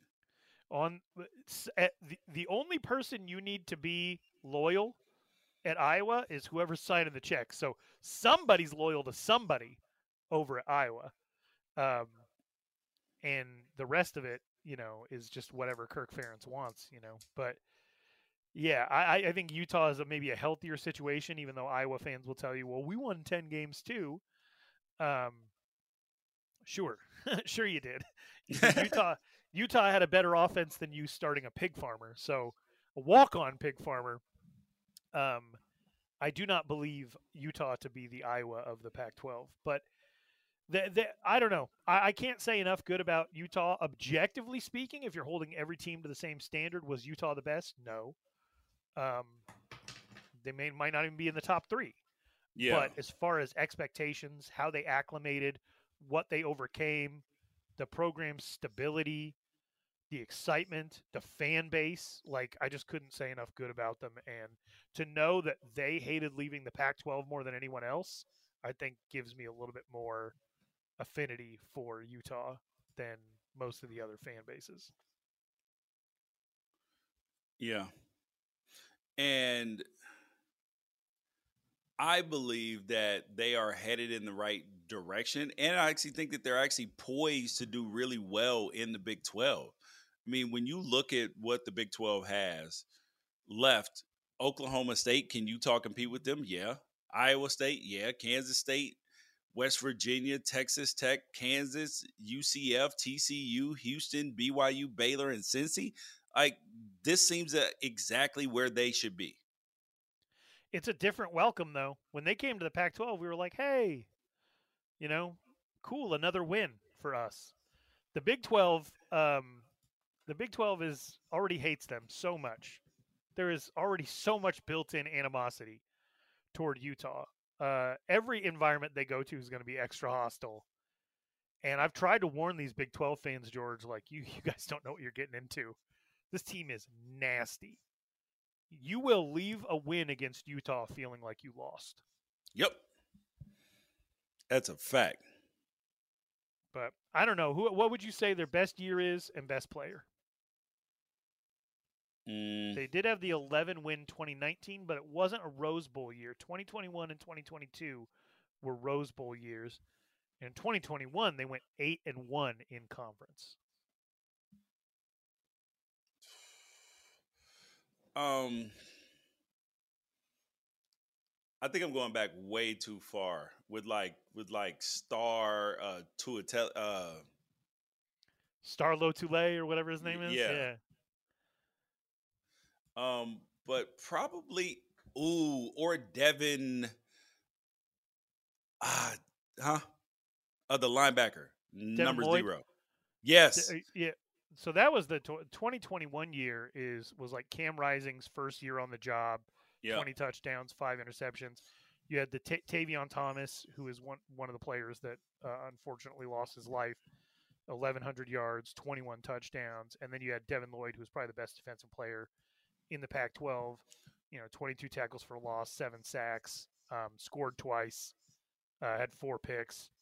It, it- that was a really, really good year, and I think they still had some of those D linemen, like the uh, like Van Fillinger and I don't know. That that was a really, really good team. Um, I don't know, man. I, I think maybe 2021 is it for me. It's hard to believe Cole Bishop was still there at that time. Uh, Clark Phillips, he's he one of the actually might be like he's one of those staples of the program. or like Brit, didn't they have Britton Covey at like 25, Yeah. 25 year old Britton Covey? Yeah, I you're, wonder you're like get your old ass uh, up out of here. Who would you say the the best player of the Pac-12 era was for for Utah? And it can't be an offensive player, can it? Uh, I think it's got to be a defensive player. It it has to be because Like, their defense has been the right. thing that has been their calling card and their hallmark. Devin Lloyd's pretty good, but you'd be talking about Bradlee Anae. You talk be talking about being better than Leki Fotu. So I don't know. I think it's a it's a tough question, but I don't think you can go wrong with Devin Lloyd if you did have to pick somebody on offense, maybe a Zach Moss. Um, hmm. Ooh, Zach Moss was really good. I forgot about about him. Um, yeah, yeah. E- either Devin Lloyd or Zach Moss. Dev, yeah, I'll I'll go with you. Devin Lloyd's got to be it's got to be him. Yeah, yeah. Because they because they've had some really good defenders on that on that team. So Put you on the spot. If you had to, if somebody handed you five thousand cash and they said all you can do with this cash is bet on the winner of the Big Twelve next year, but you could split up the money if you want to, but you don't have to. I am putting half my money on Utah, half my money on Arizona. Man, I don't think Big Twelve fans are gonna like the new guys coming in and Mm-mm. Nope. Whereas in the uh, SEC, I think they're going to hate Texas, but they won't mind Oklahoma as much. it'll be interesting for sure. Well, but but but even Oklahoma's going to cause a, a little bit of chaos if they go to nine conference games, bro. They are going to be miserable. For sure. Well, Washington Huskies' best year is going to be the easiest thing we've ever done. Yeah. Oh, yeah. Yeah. So on to the Washington Huskies. Washington Huskies best year 2023. They went undefeated. Only team in Pac-12 history to go to a uh to go through the conference play undefeated. They beat Oregon again in the conference championship game. Get to the playoff, beat Texas, end up in the Natty, and then run out of gas versus Michigan. Run out of gas versus Michigan, but I do want to point out had four opportunities in the second half to tie the game. Correct. Four. Yeah, So, so, like, they they didn't want to talk about it being a blown off. blowout. It felt like it at the end, but that's just because you got people playing desperate. Um, yeah, and turning it over in your own territory and all of that kind of stuff. Yeah, four opportunities to tie it in the second half, though, is about as close as you could hope for. Um, they just got punched in the mouth. Uh, best, would you say the best player has to come from this team then? Mm. Because they, I mean, their legacy of defensive backs is crazy in the Pac-12 era. Yeah, yeah. Byron Murphy, Budda. They got- yeah, Budda Baker. Um, oh God, I forgot his name. The uh, cornerback over at Tennessee, whose dad went to Oregon. Oh my gosh, his name is just staring me right in the face. Um, anyways, yeah, their their their defense has been, particularly at the defensive back spot, has been special. And I look at them and, hmm, what else? Like that, this season was so special, but their road has been a little bit hectic because the the Chris Petersen years were obviously really good, but not really like marked with the type of success that they would have wanted, except for the year that obviously they went to the college football playoff. But they were so far away in that moment that it was probably hard for them to like enjoy it because it felt like a little bit hollow because they were like we weren't even close. Yeah. Like we were undefeated in that season and we weren't even close. Like we got our like we got everything pushed in. Wasn't good. Jeez. So wait, were you talking about Marcus Peters or Shaq Thompson or Desmond Trufant? Who who are you? Oh, oh, Mark, Mar- Marcus Peters was was really good. Um, oh God, he got drafted by the Titans two years ago. Oh, two. Oh, years oh, ago. Molden, Molden. oh yeah, yeah. Yeah, because his dad went to Oregon, so everybody was like, "Bro, what's what's up with you?" But I And they had it. like they had monsters too. They had what Danny Shelton and Vita Vea in Yes. the Pac-12 era. Yep. Yep. And if you're going in the NFL, then yeah, you're if you're including their NFL career, then Vita Vea has been the best. He's been great for sure. Um, it's we and it's weird because you have the different chapters. The Sark leaving for USC, pretty pretty big deal at the time. Um, the Petersen years, you know, I think Kalen DeBoer even kind of eclipsed them. You know, Jimmy Lake was only the head coach for 13 games. Yep. And no, I didn't get him fired. That was his fault.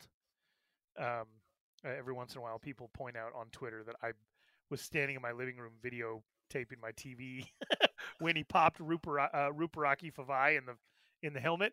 I tweeted it out, and then it became a thing. Like, trust me, they were already. Jen Cohen was already talking about it, regardless of whether somebody put it on Twitter or not.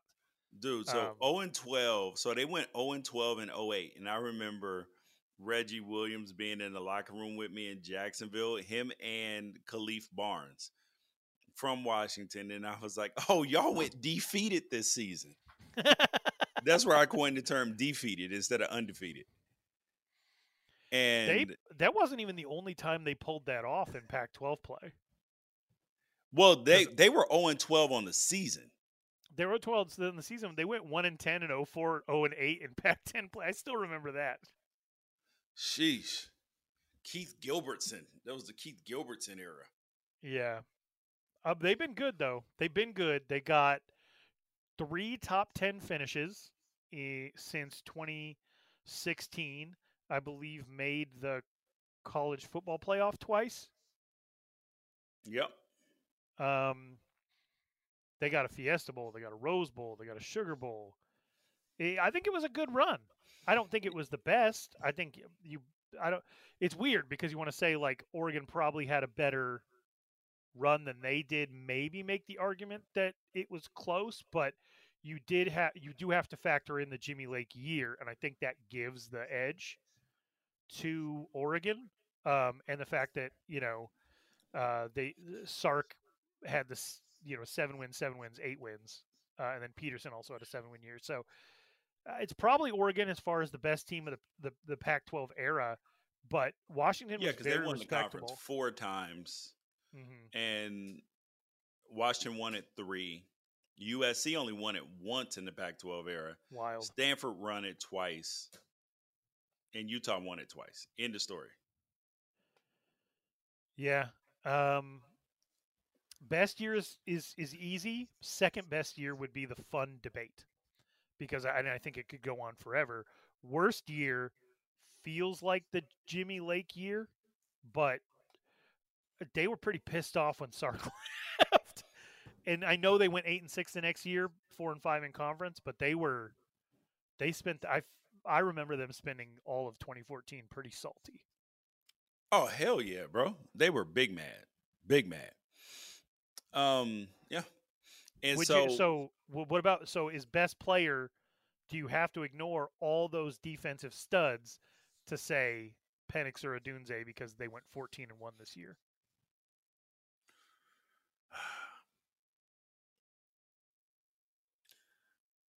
I am going to ignore the defensive guys, not because they shouldn't be in consideration, but just because it's very hard to put a defensive guy and quantify his impact compared to a quarterback and Michael Penix Jr. Like this was a program potentially changing time if Kalen DeBoer had stayed. Yeah. But now it's a reset, which is crazy. Like to think that yeah. they were in this position. I mean, it's got to feel like this is way worse, a hundred times worse than what it was for Oregon fans when Taggart and Cristobal left. Because Yeah, you felt like you uh were in, uh, bro. I'm telling you, because people liked Chris Cristobal, but it was also frustrating to watch him because even though on paper their teams would be more talented, you wouldn't blow people out and you would lose games. Yeah. They'd be closer than you want and all this stuff. Yeah. And like if Dan left, this is what it would feel like for Oregon fans, what it felt like with Kalen DeBoer, because for Washington fans, even though you weren't 100% sure about his recruiting, you were sure about his coaching. Yeah, what a coach, dude, for for sure. Uh, and we'll remind people that in the early years of this podcast, we hated that man because of what he was doing to Pac-12 teams while at Fresno. Um, but yeah, he he was uh, he's a special guy, and I think that um, that brings up the next question. They've got Jedd Fisch, Yep. proven program rebuilder. Yep. Um, eh, but they got to switch conferences while breaking in a new head coach and trying to retain what they can of the roster. Would you put them above or below USC in confidence moving into the Big Ten? I am putting them. Ooh. I am putting them above USC. So they got Will Rogers. Huh? They got Will Rogers. Yep. They got him to come back, uh, bringing Demond Williams from being committed to Arizona to being committed to Washington could be Yeah.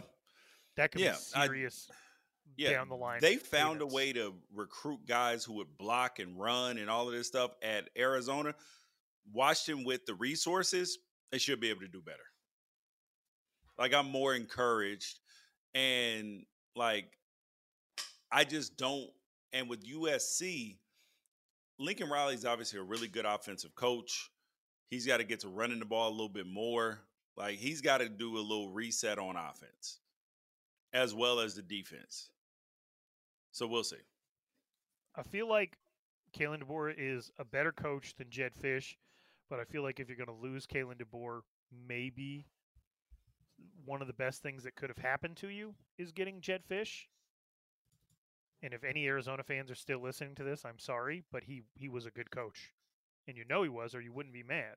Correct. Bingo. Bingo, buddy. Yeah, right, you would that- not, you wouldn't give a damn. That brings us to the weirdest uh, Pac-12 run of any team, the most nonsense by far. Uh, spent a year competing to go to the national championship. Also had some absolute stinkers. Lost a coach for being the same religion as his boss, but claiming that the religion told him to do something different than his boss wanted him to do, and the state wanted him to do. Um, Yeah, is possibly wi- the most bizarre tenure Washington State. Oh yeah, with Nick Rolovich. Yep. Yep. Yep. I lost a friend over this, which is which is crazy. over Um, over like somebody who worked at Washington State. Yeah.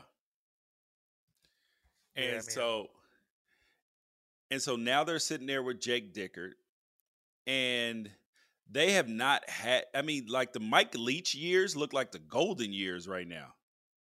I mean aside from the Mike Price years. Yeah, This looks amazing. The 9, 8, 9, 11 wins. He figured something something out. And now with them not heading into a conference, I just don't know how I don't know, man. This thi- this just I don't know what the future looks like for them. I hate. I definitely hate it for them. Um, they also are going to look back on the Pac-12 era in, I think, interestingly because they got scr- okay. So let's say that you're on Nick Rolovich's side. You believe that you got screwed three times. You got screwed out of the opportunity to compete for the college uh, uh, football playoff By the conference. by the conference. You got screwed out of your head coach, depending on what you believe there, in Nick Rolovich, and you got screwed out of being in any conference at all, based on the breakup of of the Pac-12. Yeah, that's nasty work, bro. hmm I mean, that's really that's that's nasty work.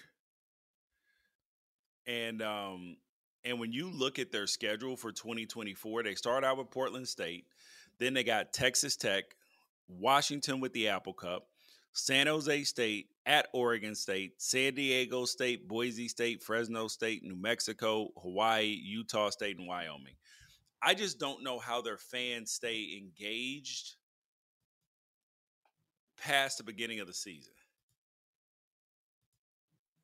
because you're not used to after the Oregon State game, then San Diego State, Boise State, Fresno State, New Mexico. Like, even if they win all of those games, is it going to feel good? Uh, you're just always going to be reminded that everybody left without you. Yep. And you're still trying trying to find a home. Yeah, That makes Man. it real tough. I feel, I do, man. I feel so bad, and I this isn't like pit. I, I just I kind of feel like they got screwed, and I feel the same way for for Oregon State. But I, I look at the other things that happened to Washington State while they were in the conference. Now it wasn't all bad.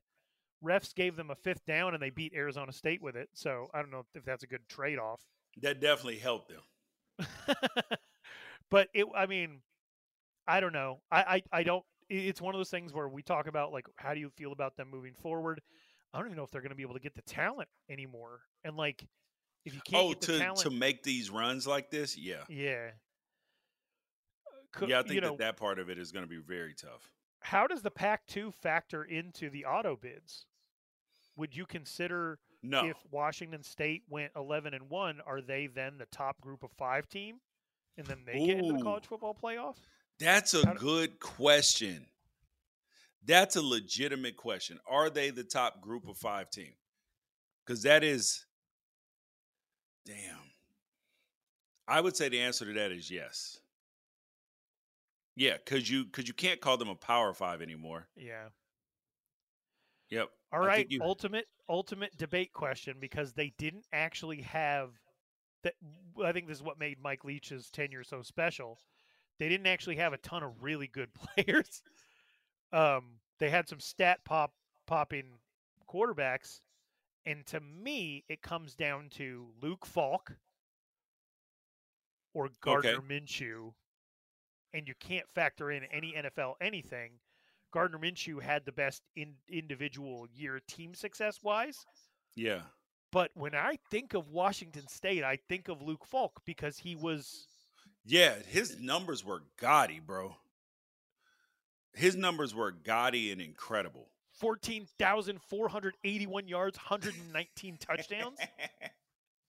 yeah, and that offense is actually harder to score in the in the red zone than it is during the rest of the field. Yeah. Re- respect I get respect to Gardner Minshew, but I when I when I think of Washington State, it's Luke Falk, and that's that's it. To me, he I think of the Leach era, and I think of Luke Falk, and I think of the fact that like every single year when they came to town, you knew he was going to put 450 on you. Yep.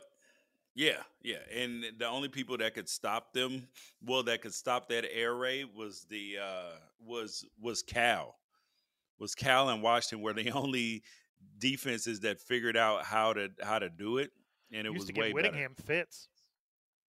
Yeah. All right, fun, more fun challenge, more fun challenge. Best defensive player of the of the Washington State Pac-12 era, and is there Uh. Hercules. Uh, yeah, yeah. The uh, D lineman Hercules. I, f- I forgot his last name.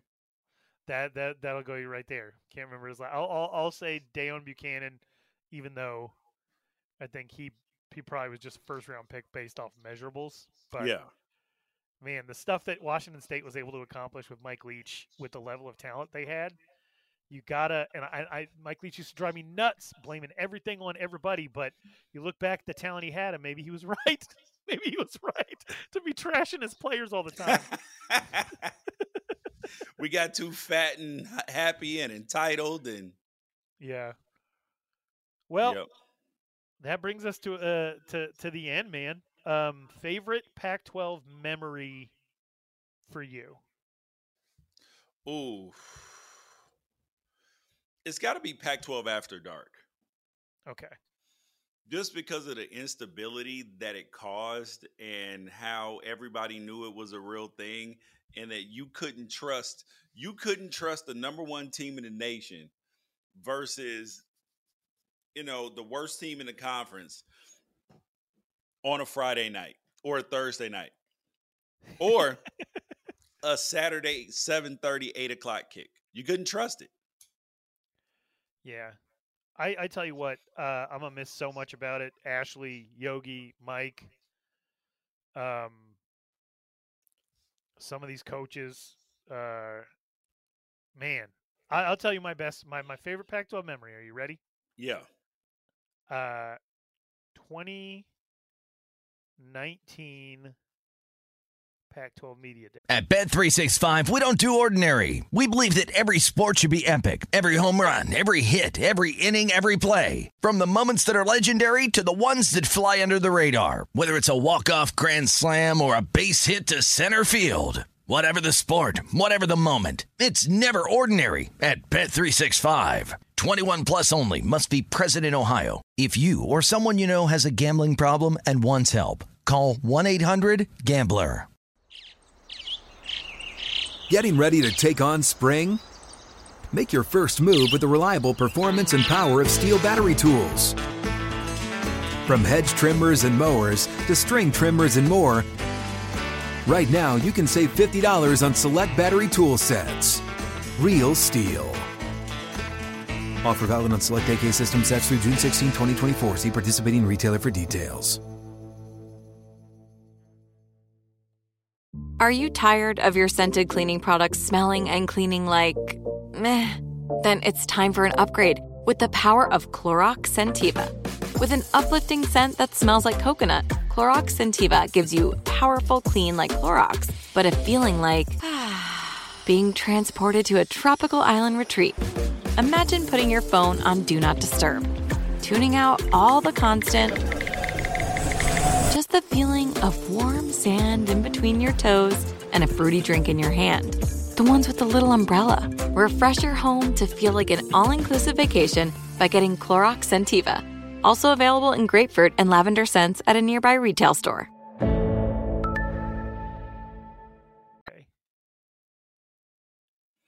why is why is that uh, because I Oh. told you I was thinking about starting a podcast, and you said I'll be your first guest, and we sat down on a couch and recorded the first episode right there, and it went so well that we were like, why don't we just co-host? Yep.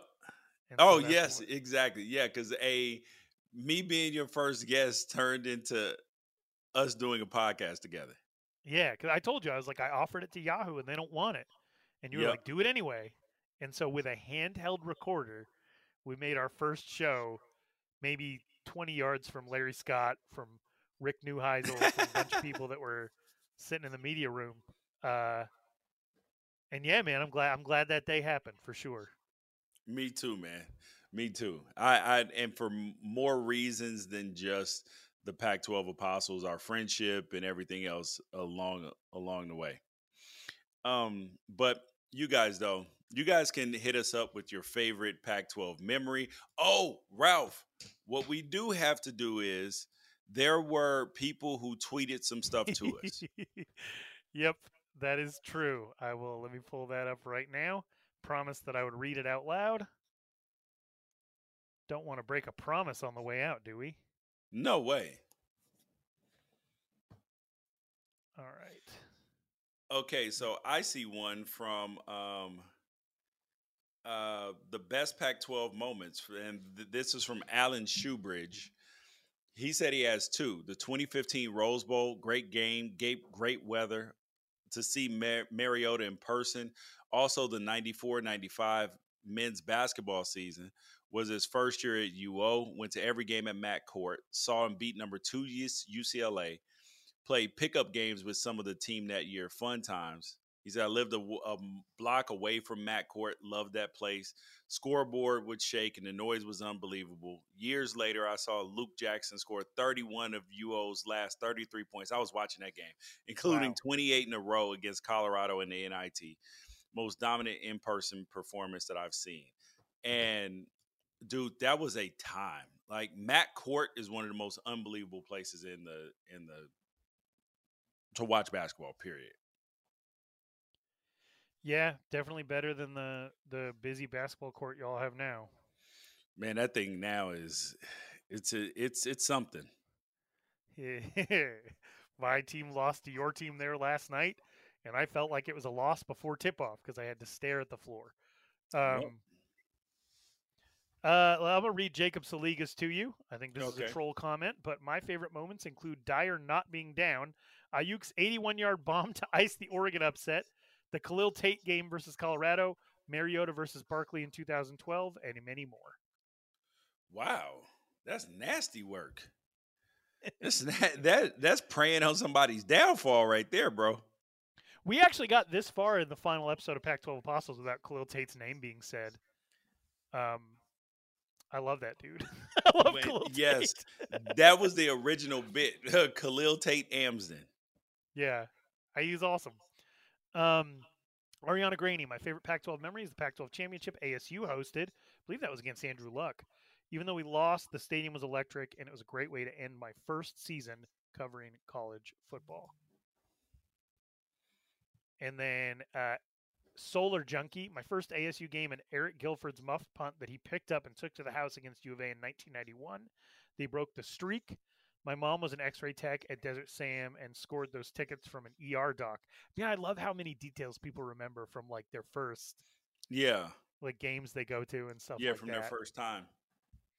Uh, and then Brad Denny says he's still not over your anti-chocolate and peanut butter take, um, which did come out through the course of making these podcasts. Oh yeah, and and we should I should definitely re revisit that on the way back. So I I have revisited the chocolate and peanut butter take, Ralph.